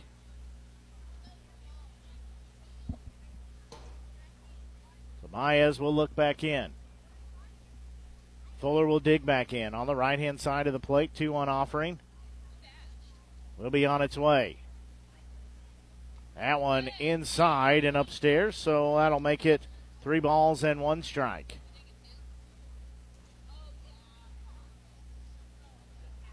I sent I sent Niles on a quest to see if someone was warming in the Renegades bullpen. He said no throwing, just some light light stretching, and it is confirmed to be Ian Nolf that is the one doing the stretching. That one's going to be called strike two as Fuller put the brakes on as he was getting ready to throw his bat and head down to third base. But by the fact that Nolf isn't throwing leads me to believe that we may see Lovin come back out for one more inning. It would be his third of work, and then maybe turn it over for Nolf for the ninth if you can get there. Sounds good to me. So three balls, two strikes count. Baez payoff pitch on its way. Fuller will crank that one foul. We'll do it again. Well, good at bat here worked by Fuller. Nobody on and nobody out, so it would be really good to start this inning with a uh, with a base runner, especially when the last three innings trips to the plate you've gone one, three, two in the run category. So, on that foul ball, all you hear is water bottles clanking and feet hitting the aluminum footboards here on the stands as those kids going after a payoff pitch swung on and missed for out number one. Yeah, I got Fuller to swing out in front of that. Especially, I'm sure that's tough when Baez has the fastball that he does. I'm sure you're looking for that there in a two-strike count, and Fuller was just out in front of the off-speed. So Andrew Imgarten steps in now. As Imgarten, the third baseman tonight, he had a walk his last time up, had a walk the time before that. He will step in here on the left hand side of the plate. Baez looks back in, one out on the board. Nobody on the base path for Imgarten. First pitch to him. He's going to hit a bouncing ball. It'll be gloved by the second baseman. He'll throw to first in time for out number two. One pitch, one out. Much better inning here for Baez on the mound. He's made quick work of Imgarten, although it was a longer at bat. to four, was able to strike him out as well. And after the Renegades put solid wood on a couple balls last inning, no hard contact here in the bottom of the seventh. Now this will be second baseman and Colby Ott.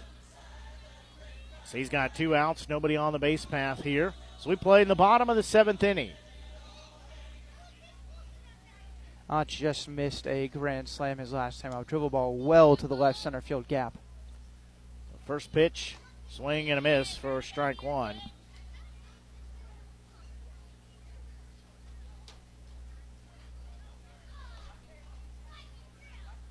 He will dig back in, does Ott. He's down to the count at 0 1. Baez next delivery on its way. That one upstairs outside. Evens the count, one ball, one strike. Baez also one of the ones who t- hat comes off in between almost every pitch, or sometimes I think he even just takes it off himself. Uh, yeah. Not even really sure why that matters, but just observing. So one ball, one strike count. Long look in for Baez. Now he'll lift the glove in front of the face. 1 1 pitch on the way. That one called strike two. Yeah, that's a good pitch right at the knees. Ott even started to bend down a little bit because he thought it was low, but just caught the lower part of the plate and about as good as you can do as a righty on righty. Uh, locate that pitch, the fastball. One ball, two strike count. Again, two outs here in the frame.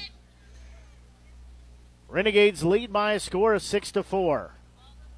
Baez will get set. Next pitch, there's going to be a ball ripped into left field. Left fielder coming in. He cannot make the grab. It'll take one bounce and get into his glove. So Ott has a single. Is two out magic working again. Ott hit that ball on the nose out to left field. And I'll tell you, left fielder, it, it looked like he gave a slight thought at diving at that ball, but I think probably a good decision because if he doesn't, with, with pretty good speed of Ott, he's at the very least at third base if he misses and that ball gets by. So now this will be shortstop Taylor Hopkins stepping in. As for Hopkins, he's got an RBI single, a 5 3 put out, and popped out to center field. So two outs, base runner on first. Six to four Renegades lead. That first pitch called strike one. Ton of room to work with on the right side for Hopkins. Second baseman Lott is not shaded completely up the middle, but he's certainly much closer to the second base bag than normal. And then the first baseman, uh, whose name I cannot remember, is holding the runner her, or holding the runner on at the bag. So Campbell. Campbell. So Ott's going to go to second. He's going to be in there. Good slide, and he's going to be in there safe. So stolen base. Yeah, I kept wanting to say Carpenter for the first baseman. I know for sure that was the center fielder, and I didn't have my lineup card in front of me. So that was a great slide there by Ott. He slid about a third of the way to the base there. Yeah, I mean it's especially with that throw by the catcher, tail trailing towards the left side of the bag. Uh, Ott slid more on the outer part of it, and uh, good work there. So no balls, two strike count again, two out now. Runner at second base. That's Ott. Miles will look at second. Now he'll look back home. 0-2 pitch. That one's going to be fouled off, so we'll do it again. Well, now pretty much any ball into the outfield could score off from second. Although, as we know, Carpenter has a cannon out there, so if Hopkins connects and sends one up the middle, uh, we could potentially see a bang bang play at the plate if the Renegades wave on Ott from second. Hopkins and Hopkins trying to stay alive here. Ott has some jets there at second base. 0-2 pitch will be forthcoming from Baez. He'll get set, look at second, look home. 0-2 pitch. That one's going to be cranked foul. So we'll do it again. Hopkins has been so good at hitting the ball to opposite field all this season, so I'm a little surprised that Lott, the second baseman, is playing where he is. And I know you don't have scouting reports based on where the hitter hits the ball to each part of the field in the MINK League, but just because I've seen Hopkins hit so much, I kind of know that he's done that. So uh, I, I have no idea what you just said, Ben. I'm sure it was a great thought. I was clamoring at the 4,700 kids that, just was, ran I by. Think the most that I've seen go after a foul ball. So Those far. kids, it's like the clown car. They just kept coming and coming and coming and getting out and running. So no balls, two strike count. Baez will stand on the rubber. He'll look at second. Ott dancing around there. 0-2 pitch. That one swung on and missed for out number three. So the uh, one out single doesn't produce anything other than a hit. They strand one on the base path, but the Renegades still lead by a score of six to four as Levin comes out for another inning of work. We'll take a quick break and be back. You're listening to exclusive coverage Renegades baseball here on the Show Me Sports Network.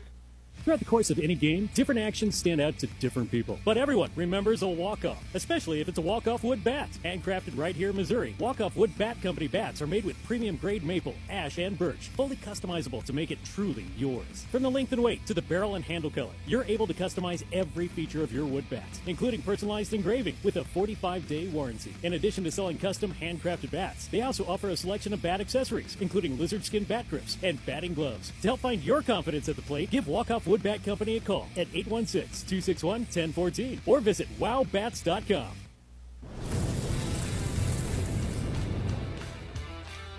We are State Tech.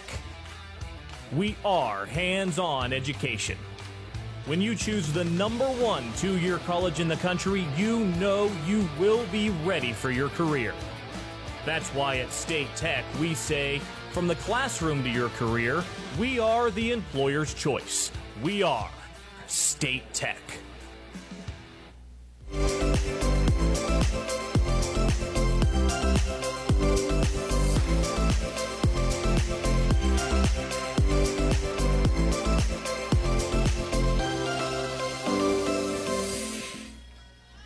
So we go here to the eighth inning as we have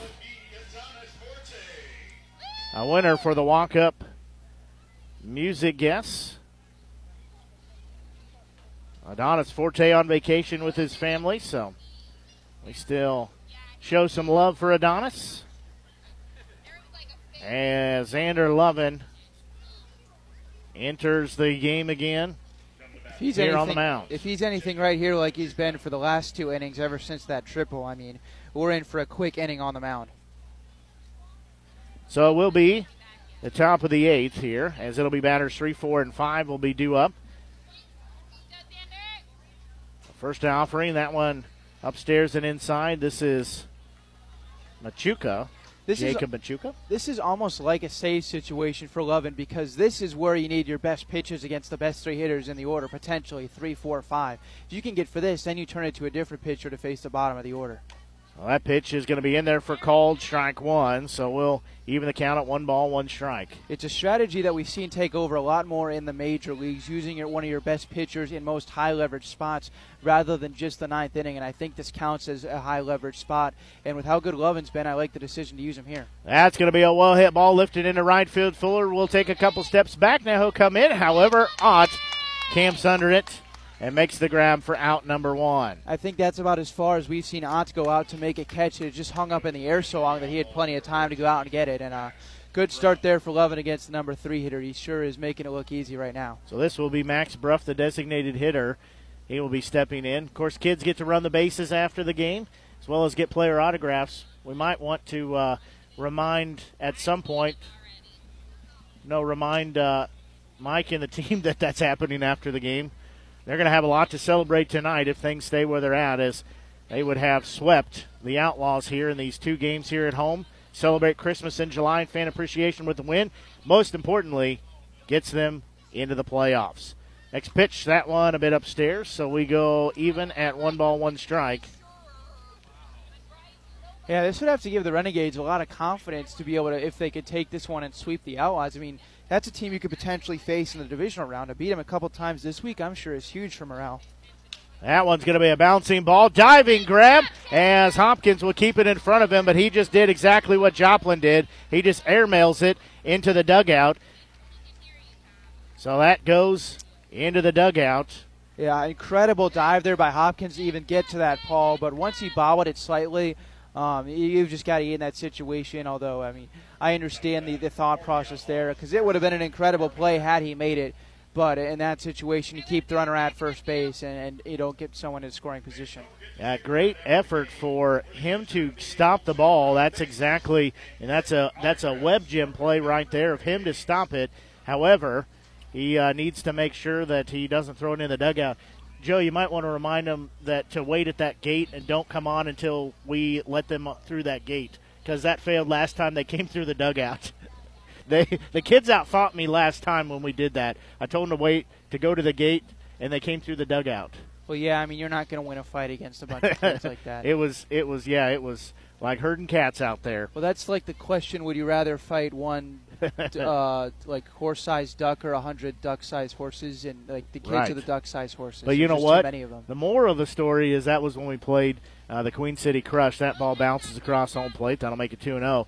And uh, both teams met out at the pitching mound and did a prayer. And you know what? I was able to corral all the kids and get them to take one knee and hang out for a second while they did that. And then we let them go have some fun running the bases and talking to players and having a good time. So two balls, no strike count. Again, runner on second, one out. There's a big swing and a miss. That'll make it two balls, one strike. Yeah, Carpenter was going for the tie of the game swing right there. Went down to a knee to try and, and get that pitch as it dived out of the strike zone. I mean, if that pitch is a little bit higher in the zone, the Carpenter connects. It's six six right now, but uh, great location there by Levin. So two balls, one strike, one out. Again, runner on second. That pitch that's going to be inside and in the dirt. Nice job of Deal to slide over and get that. So it makes it three and one. The count with one out. Again, Renegades lead by a score of six to four here in the top of the eighth inning. I think Levin was trying to get a similar swing there and get Carpenter's swing over the top of it. Didn't chase that time.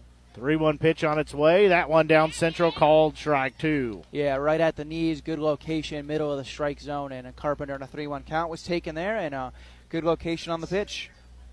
So three ball, two strike count. Again, one out here. Runner on second base. That is Bruff. After he had the single, reached second on the E6. There's a swing and a miss for out number two. Yeah, that was some of the best pitch sequencing we have seen all night. Get the swing and miss on the curveball over the top with the swing of Carpenter, then get a call strike on the fastball, and then back to the curveball. And Carpenter, who has not been able to time up the off-speed pitch all night long, swings and misses at another one. I think uh, Carricker, Carricker struck him out with a pitch similar to that a couple times already tonight, and now uh, right here in the situation, Levin does the same. So this will be first baseman Matt Campbell now. So he will step in here. He is 0 for 3, flown out to right field, hit into 2 5 3 outs. First pitch to him down central, called strike one.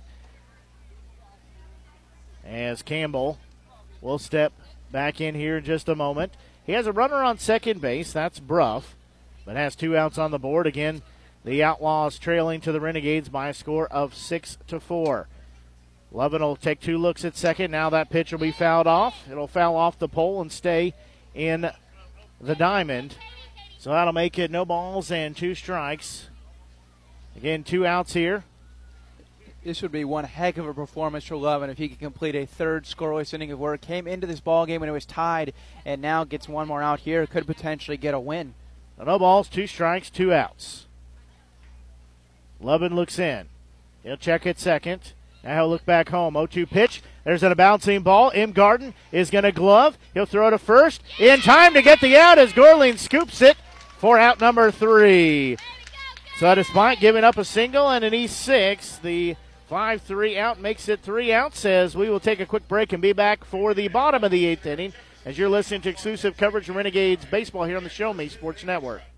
Creating custom, handcrafted woodworking projects has never been easier. Become a member of Sawdust Studios and enjoy 24 7 access to a woodworker's paradise. Outfit with industry leading professional grade tools, Sawdust Studios offers endless woodworking possibilities. Don't have woodworking experience? No problem, as Sawdust Studios offers affordable classes from a community of woodworkers, experienced designers, and master craftsmen. Youth classes are also offered for those junior woodworkers. For more information, search Sawdust Studios on Facebook or find them online at Sawdust sawdust247.com. Sawdust Studios, your community woodshop. River Oak Christian Academy has been providing a strong biblical foundation and academic excellence within a Christian environment to students for more than 16 years. Located in Jefferson City, River Oak Christian Academy offers kinder prep through 7th grade with 8th grade to be added in the 2023-2024 school year. River Oak Christian Academy's primary goal is the discipleship of the next generation to impact the world for Christ. Average class sizes are just 16 students with a student body composed of families from over 30 area churches. Kinder prep offerings include 3 and 5 full-day sessions with kindergarten offering a half-day and full-day programs. To find out more about River Oak Christian Academy, call them at 573-634-3983.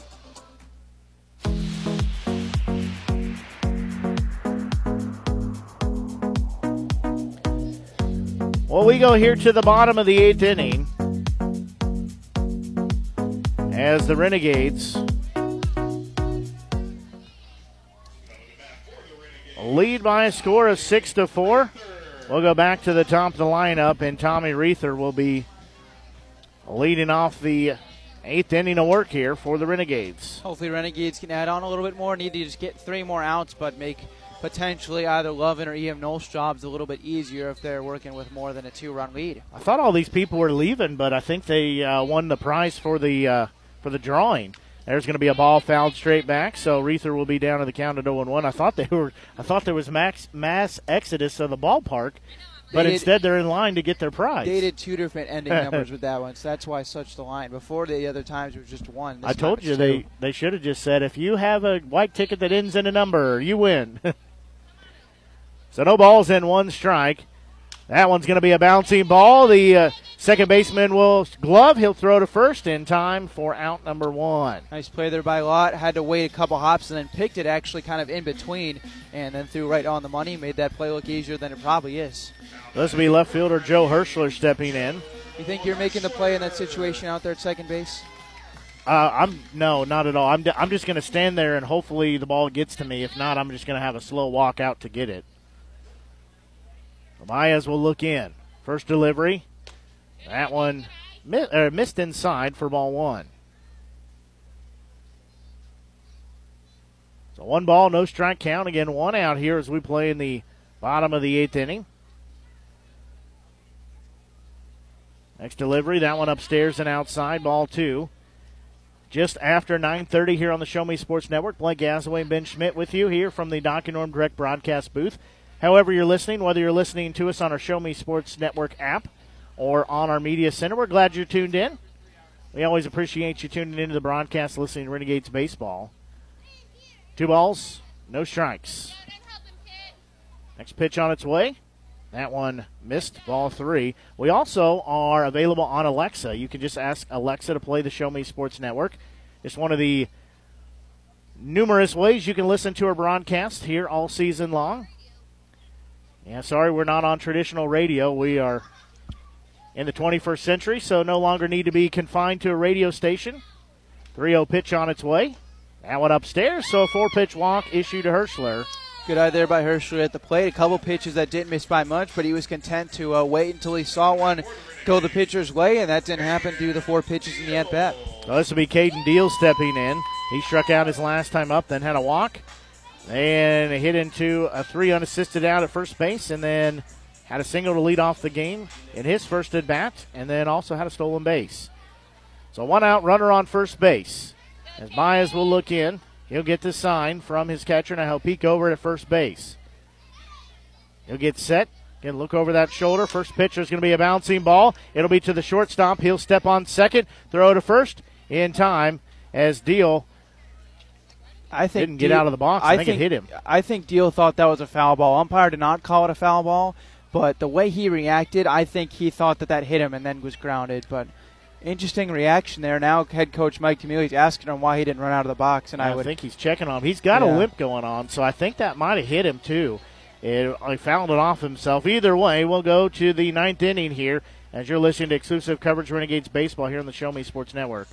Hi, I'm retired Army Sergeant Trent Dirks, and I want to tell you about an organization that saved and changed my life forever. Retrieving Freedom provides highly trained service dogs to veterans with disabilities and children with autism, absolutely free of charge, thanks to the generous donations and support from people just like you. Experts from Retrieving Freedom help throughout the entire process from fostering programs through service dog placement. Retrieving Freedom gave me the skilled service dog Tracer, who has been my best friend and my lifeline. To find out more about how you can get involved, volunteer, foster, or to donate, visit their website, retrievingfreedom.org. Retrieving Freedom, changing lives through the training and placement of service dogs for veterans with disabilities and children with autism. Last Sentinel Firearms is your federally licensed and registered Type 7 FFL manufacturer dealer in Missouri, providing quality products to all types of sports enthusiasts, law enforcement, and individuals across the nation. Orders are currently being fulfilled, offering custom built pistols and rifles from the AR platform made right here in Missouri. Visit their website at lastsentinelfirearms.com or call them at 417 684 7202 to find out what they've got for you. Last Sentinel Firearms, you are your last line of defense.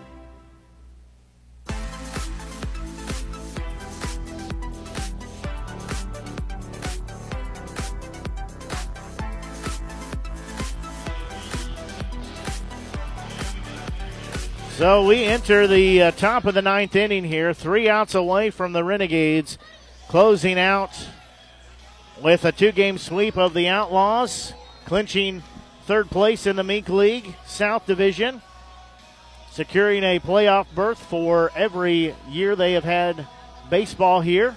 Get any updates on Nevada's second game as of anytime soon? If he's taking a check See here. Regardless, uh, big props to Levin, who's going out for his fourth inning on the mound. And if he can complete it, a four inning save is not something you see too often. And it would be a pretty incredible feat considering his appearance started by giving up a triple to the first batter he saw. And then outside of that, ever since he has been really locked in and has been working ahead to batters. I think he's only given up one other base runner since. And yeah, he's had a good evening on the mound, and let's just hope he can get three more outs to cap it. So no update from Nevada as of yet.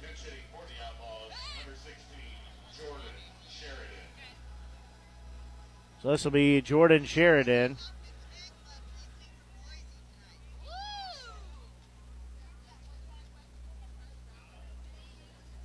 Didn't catch all that. So pinch hitter here now. This will be uh, Jordan Sheridan. First pitch to him misses upstairs, ball one. He'll be heading the count at one and oh. zero. Well, one thing Levin has done in uh, each of the innings has been ahead in at bats, hasn't fallen behind to a whole lot. 1 0 offering. That one a bit upstairs makes it 2 0. Where did she say we had listeners at? Yep. I, I, I believe that's Shout correct. out to our listeners in Boise. We got the Taylor Hopkins fan club. That's who it is. They're they're they're, go, they're global. They've gone global. That one called strike one. I get my mouse to work. We have somebody in Ecuador listening. We're ex- expanding our coverage rapidly. That one down central called strike two. So Xander Levin trying to battle back here. Batter- As he was ahead or down to the count two and zero now. It's tied two two. Batter leaned out of the way, thought that was going to come inside, and it actually ended up grabbing the inside corner. So a 2 2 pitch. That one in there. Called strike three for out number one. Sheridan frozen at the plate. He is retired for the first batter. Levin is two outs away from closing out the game and giving the Renegades a playoff berth. Most importantly, they've swept the Joplin Outlaws. If they hold on to the 6 4 lead, they've swept them in this little two game homestand against them yesterday's game and today's game. First offering. That one's going to be inside ball one to Cade Lott. Lott stepped up like he thought he was going to get hit.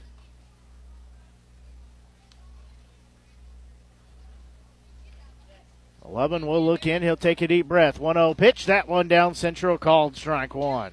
Just did some very quick math, and if the Renegades can hold on here and take the win tonight, they would be five and three in the season series over the Outlaws, and w- potentially win a season series against the division winner. I mean, that's got to feel good. If they lose, they'll split four four. The one ball, one strike count. That one in there called strike two.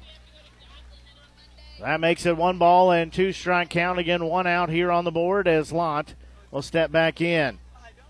Hey, the peanut gallery, you're getting noisy again. One ball, two strike count. Next pitch on its way. That one a bouncing ball, but foul down the third base line. Well, I did hear that mention because this could have an impact on who the Renegades play on Monday. I mean, there's there's a real chance now that Sedalia could pass Joplin for first in the division, and that would mean heading to Joplin on Monday for the wild card game. There are lots of pieces, like I said, to still finish up. Renegades looking to to uh, stay in the win column. They snapped their six-game losing streak. That one's going to be swung on and missed, held on to by Deal for out number two. Yeah, beautiful pitch. Started on the outside corner, just completely dropped out of the zone. And as Xander Levin is on one of the better stretches we've seen out of Mizzou reliever right now. I mean, it says, I mean, when you think of the Mizzou, or excuse me, not Mizzou relievers, Renegade relievers this season. When you think of some of the ones we've seen come out of the pen, we've seen Schmitz go on stretches like this. There's a few other names, but Levin seems to be locked in right now. So stepping back in is Siracusa. Corey Siracusa. Two outs here on the board, nobody on the base path. Renegades lead six to four. That one downstairs, ball one. Well, one more batter to go, and hopefully uh, can just continue to throw strikes here to Syracuse because when Levin's ahead, it sets up that curveball that'll dive out of the zone. One ball, no strike count. Again, two outs on the board. Six to four lead in favor of the Renegades. That one in there called strike one. Yeah, great bounce back pitch there, right at the knees. Great location to Syracuse, and that now that sets up the rest of his pitches. So one ball, one strike count. Again, two outs. Renegades two strikes away, one out away from clinching their playoff berth. That one just missed downstairs. That makes it two balls, one strike.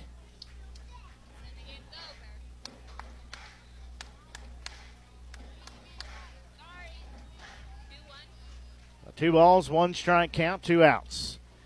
Next pitch, that one downstairs.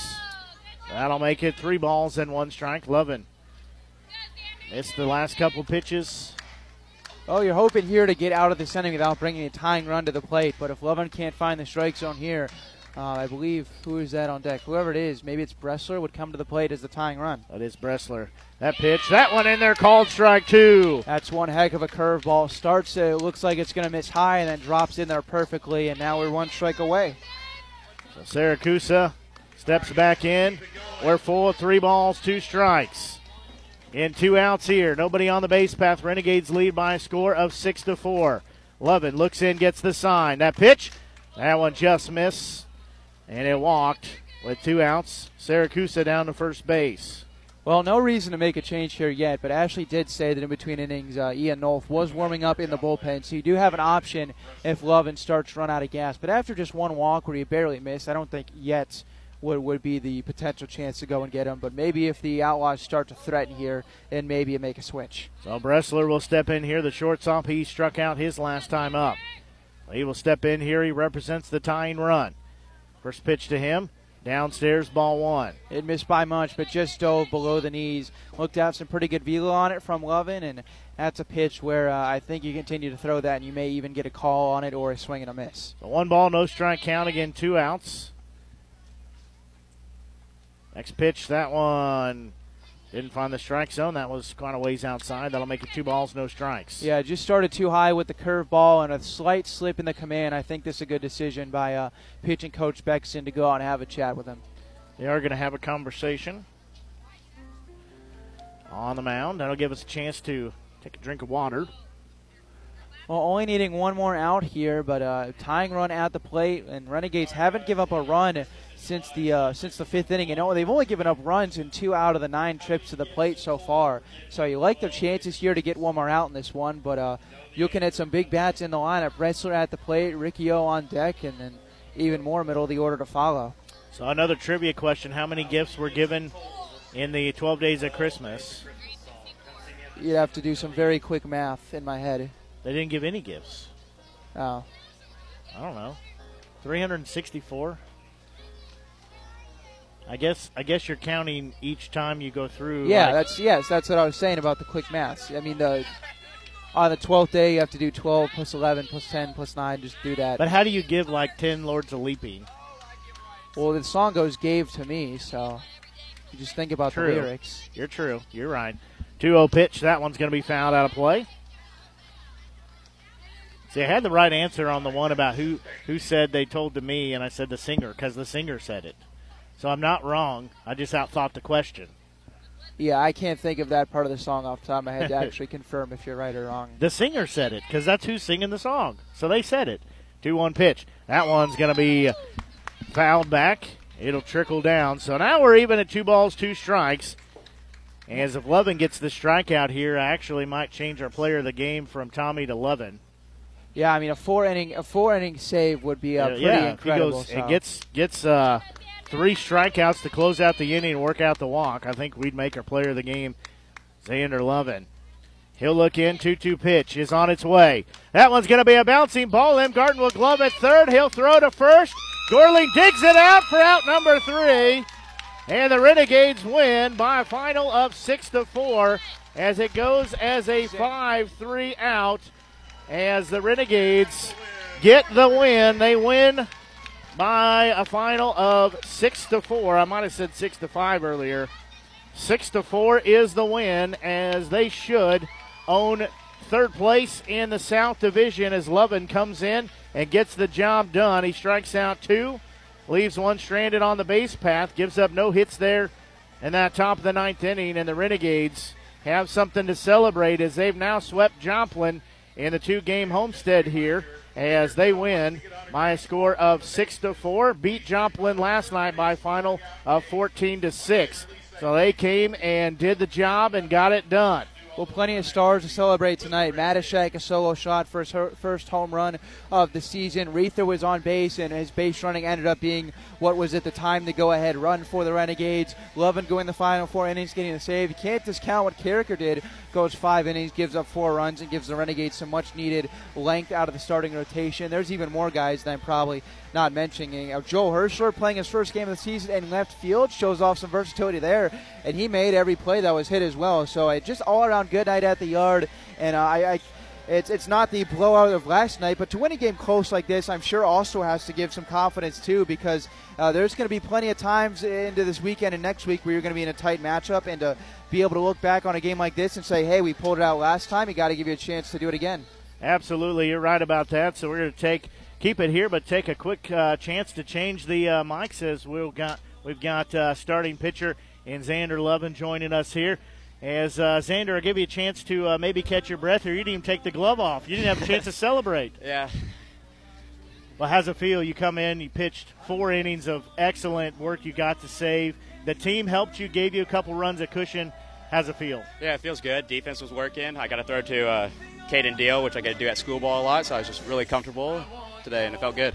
Well, you came in here as we, we talked uh, when you arrived here. You had some things you need to do this summer, so a little bit of late addition, but you know had a good uh, season last year with the Renegades. You played some uh, some some uh, ball up at the Northwoods League, but to have you come in tonight, you know, and uh, just just throw excellent ball. You got two strikeouts there. You gave up the walk, didn't phase you. You relied on the defense. You know, what, what was the mentality coming into this? Like, did you guys talk as a team about how important the win is tonight? Yeah, we did. We knew we had to come get it, and we knew Caleb was going to give us a good outing on the mound, and we just need to uh, produce some offense for him. Well, just like last night, we talked uh, up here about uh, there's a lot of scenarios of what could happen. This team wins, this team loses, but really it starts with you guys is getting the job done. Team got the job done last night. They get the job done tonight. I don't know if you guys heard or not or followed it, but Nevada lost game one at Sedalia. So with the loss coupled with your guys' win, it should be playoff bound for the Renegades. That's awesome. That's good to hear.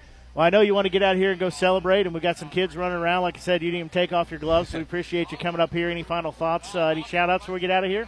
Um, shout out Caden Deal and Tommy Reether for coming back to help us. Absolutely. Late. Feels So- great to get them back, doesn't it? Yeah, it does. It does. Absolutely. So, all righty, sir. I appreciate it. We'll let you go. Thank you for As having that- me. You're welcome. As that is uh, our uh, winning pitcher on the mound here. Pitched the last four innings and Xander Levin. Glad to talk to him. Glad to have him back in a Renegades uniform. As I said, didn't even take off the glove before he uh, got, got up here, and you know he was pumped, and and uh, you know that means a lot that the players take the time to, to come up here and chat with us after the game. Like I said, he didn't even he didn't even take his glove off or anything like that before he came up here and uh, was ready to go. So I appreciate him him Abs- coming up and taking the time to do that. Absolutely, and I think this is the best uh, kids run the bases we've had all year because uh, looked like Tommy Reether, Joe Hirschler, and Jack Matashak were actually racing the kids around the bases. There was Hirschler leading the pack, and now they're giving high fives to everyone that crosses the plate. So that's fun to see. Um, every run the base has been fun, but I believe this is, I think, the first one uh, where uh, had the players run with them, and I, and I think. Uh, just just had a Claire uh, Claire D'Amelia turn down Hirschler's high five. That's stone cold right there. Well, a lot of fun here at the ballpark. Like we said, most importantly, the Renegades handle business last night. They handle their business tonight and get uh, the win last night, get the win here tonight. That's what they had to do. Lots of scenarios, lots of things that could have happened and maybe would have happened, but it all started with the Renegades handling their business and doing what they need to do, and they did that here tonight, which is, like I said, exactly what they needed to do. Nevada pardon me, haven't heard an update from game two, but at this point, it's it's uh, it's not really a pressing thing as they lost in game one to the Bombers, so that helps out uh, Nevada's con- or helps out the uh, Renegades' cause as Nevada was the one that was kind of giving them a run for their money. However, you know the big thing there is uh, now we could have a shakeup. It's going to be real interesting to see how the rest of. I, I mean, and we're talking about just like 24 hours, not even 24 hours left of baseball in the regular season. That could see some shakeup in the top spot, the second spot. All we know is that we have got the third spot clinched. It's written down. Yep. It's in pen. You can't erase it. You can't mark it out. It says Jeff City Renegades. Absolutely, and it, for about the past week, it seemed all but done that the uh, if the Renegades did clinch third, that they'd be headed to Sedalia on Monday for the wild card game.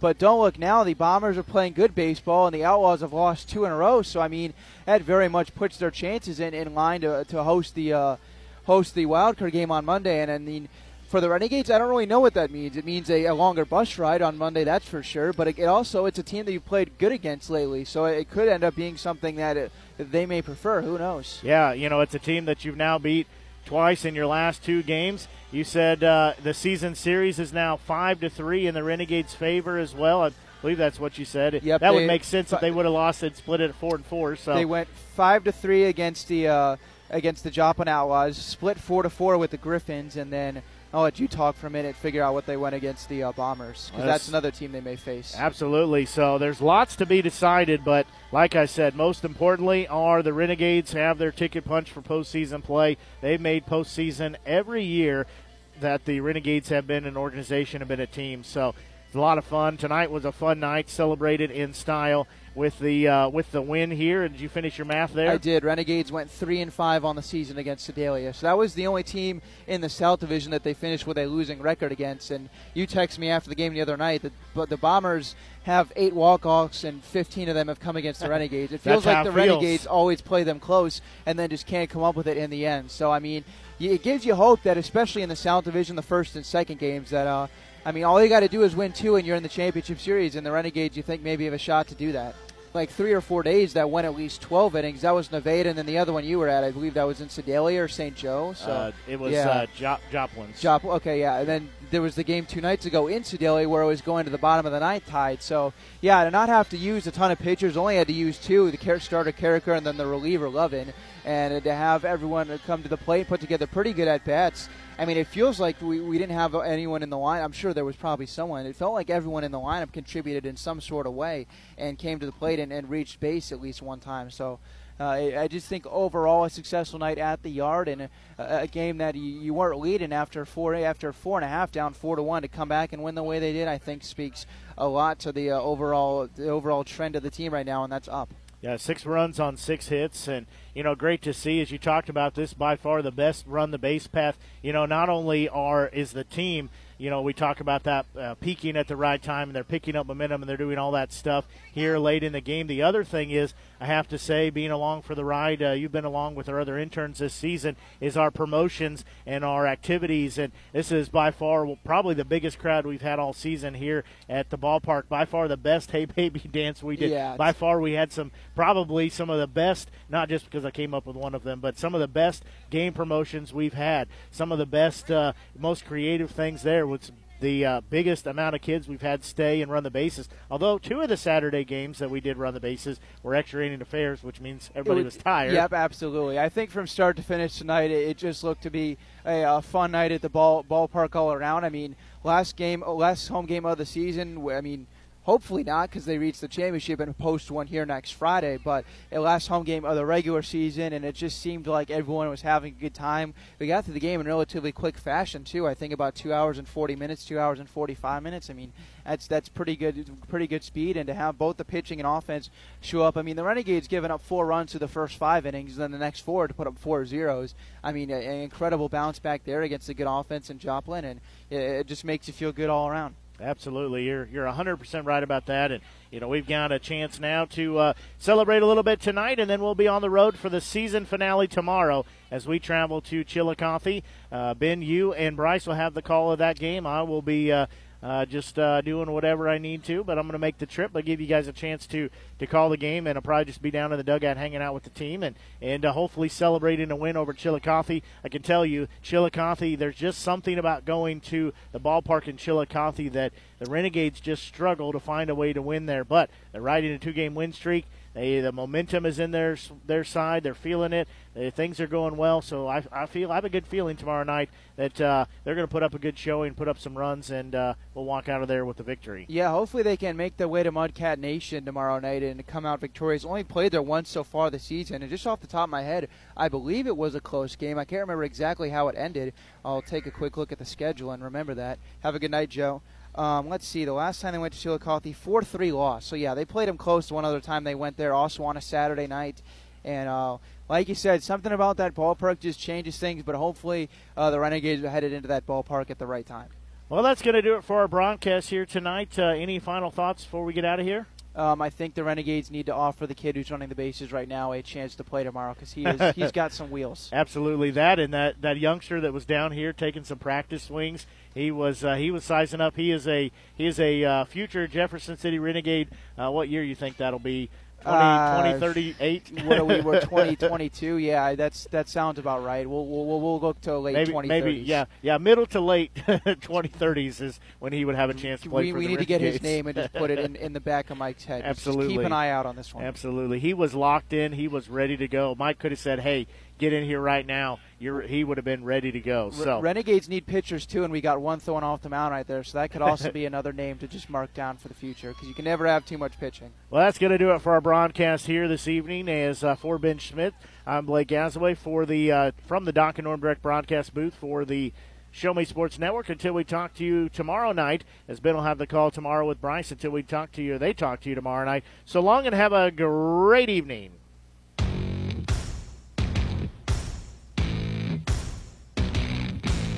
You've been listening to the biggest and absolute best game coverage in mid Missouri on the exclusive home for Jefferson City Renegades baseball, the Show Me Sports Network, and the Renegades Radio Network. The Show Me Sports Network broadcast crew are the ones that know your Renegades the best. Exclusive coverage of Jefferson City Renegades baseball has been brought to you by Animal Medical Center of Jefferson City, Avon with Michelle Carty. Boone County Journal, Centurion Cares, Christopher Scott, Farmers Insurance, Doc and Norm Direct, Eddie Gaedel Society, Han Custom Laser Engraving LLC, Hoslog Landscaping and Design, Last Sentinel Firearms, Retrieving Freedom, River Oak Christian Academy, Sawdust Studios, State Tech of Missouri, and Walk Off Wood Bat Company. We hope you've enjoyed the broadcast. Join us anytime on the web at ShowMeSportsNetwork.com or find us on Facebook by searching the Show Me Sports Network. The Show Me Sports Network and the Renegades Radio Network, your exclusive home for Jefferson City Renegades baseball.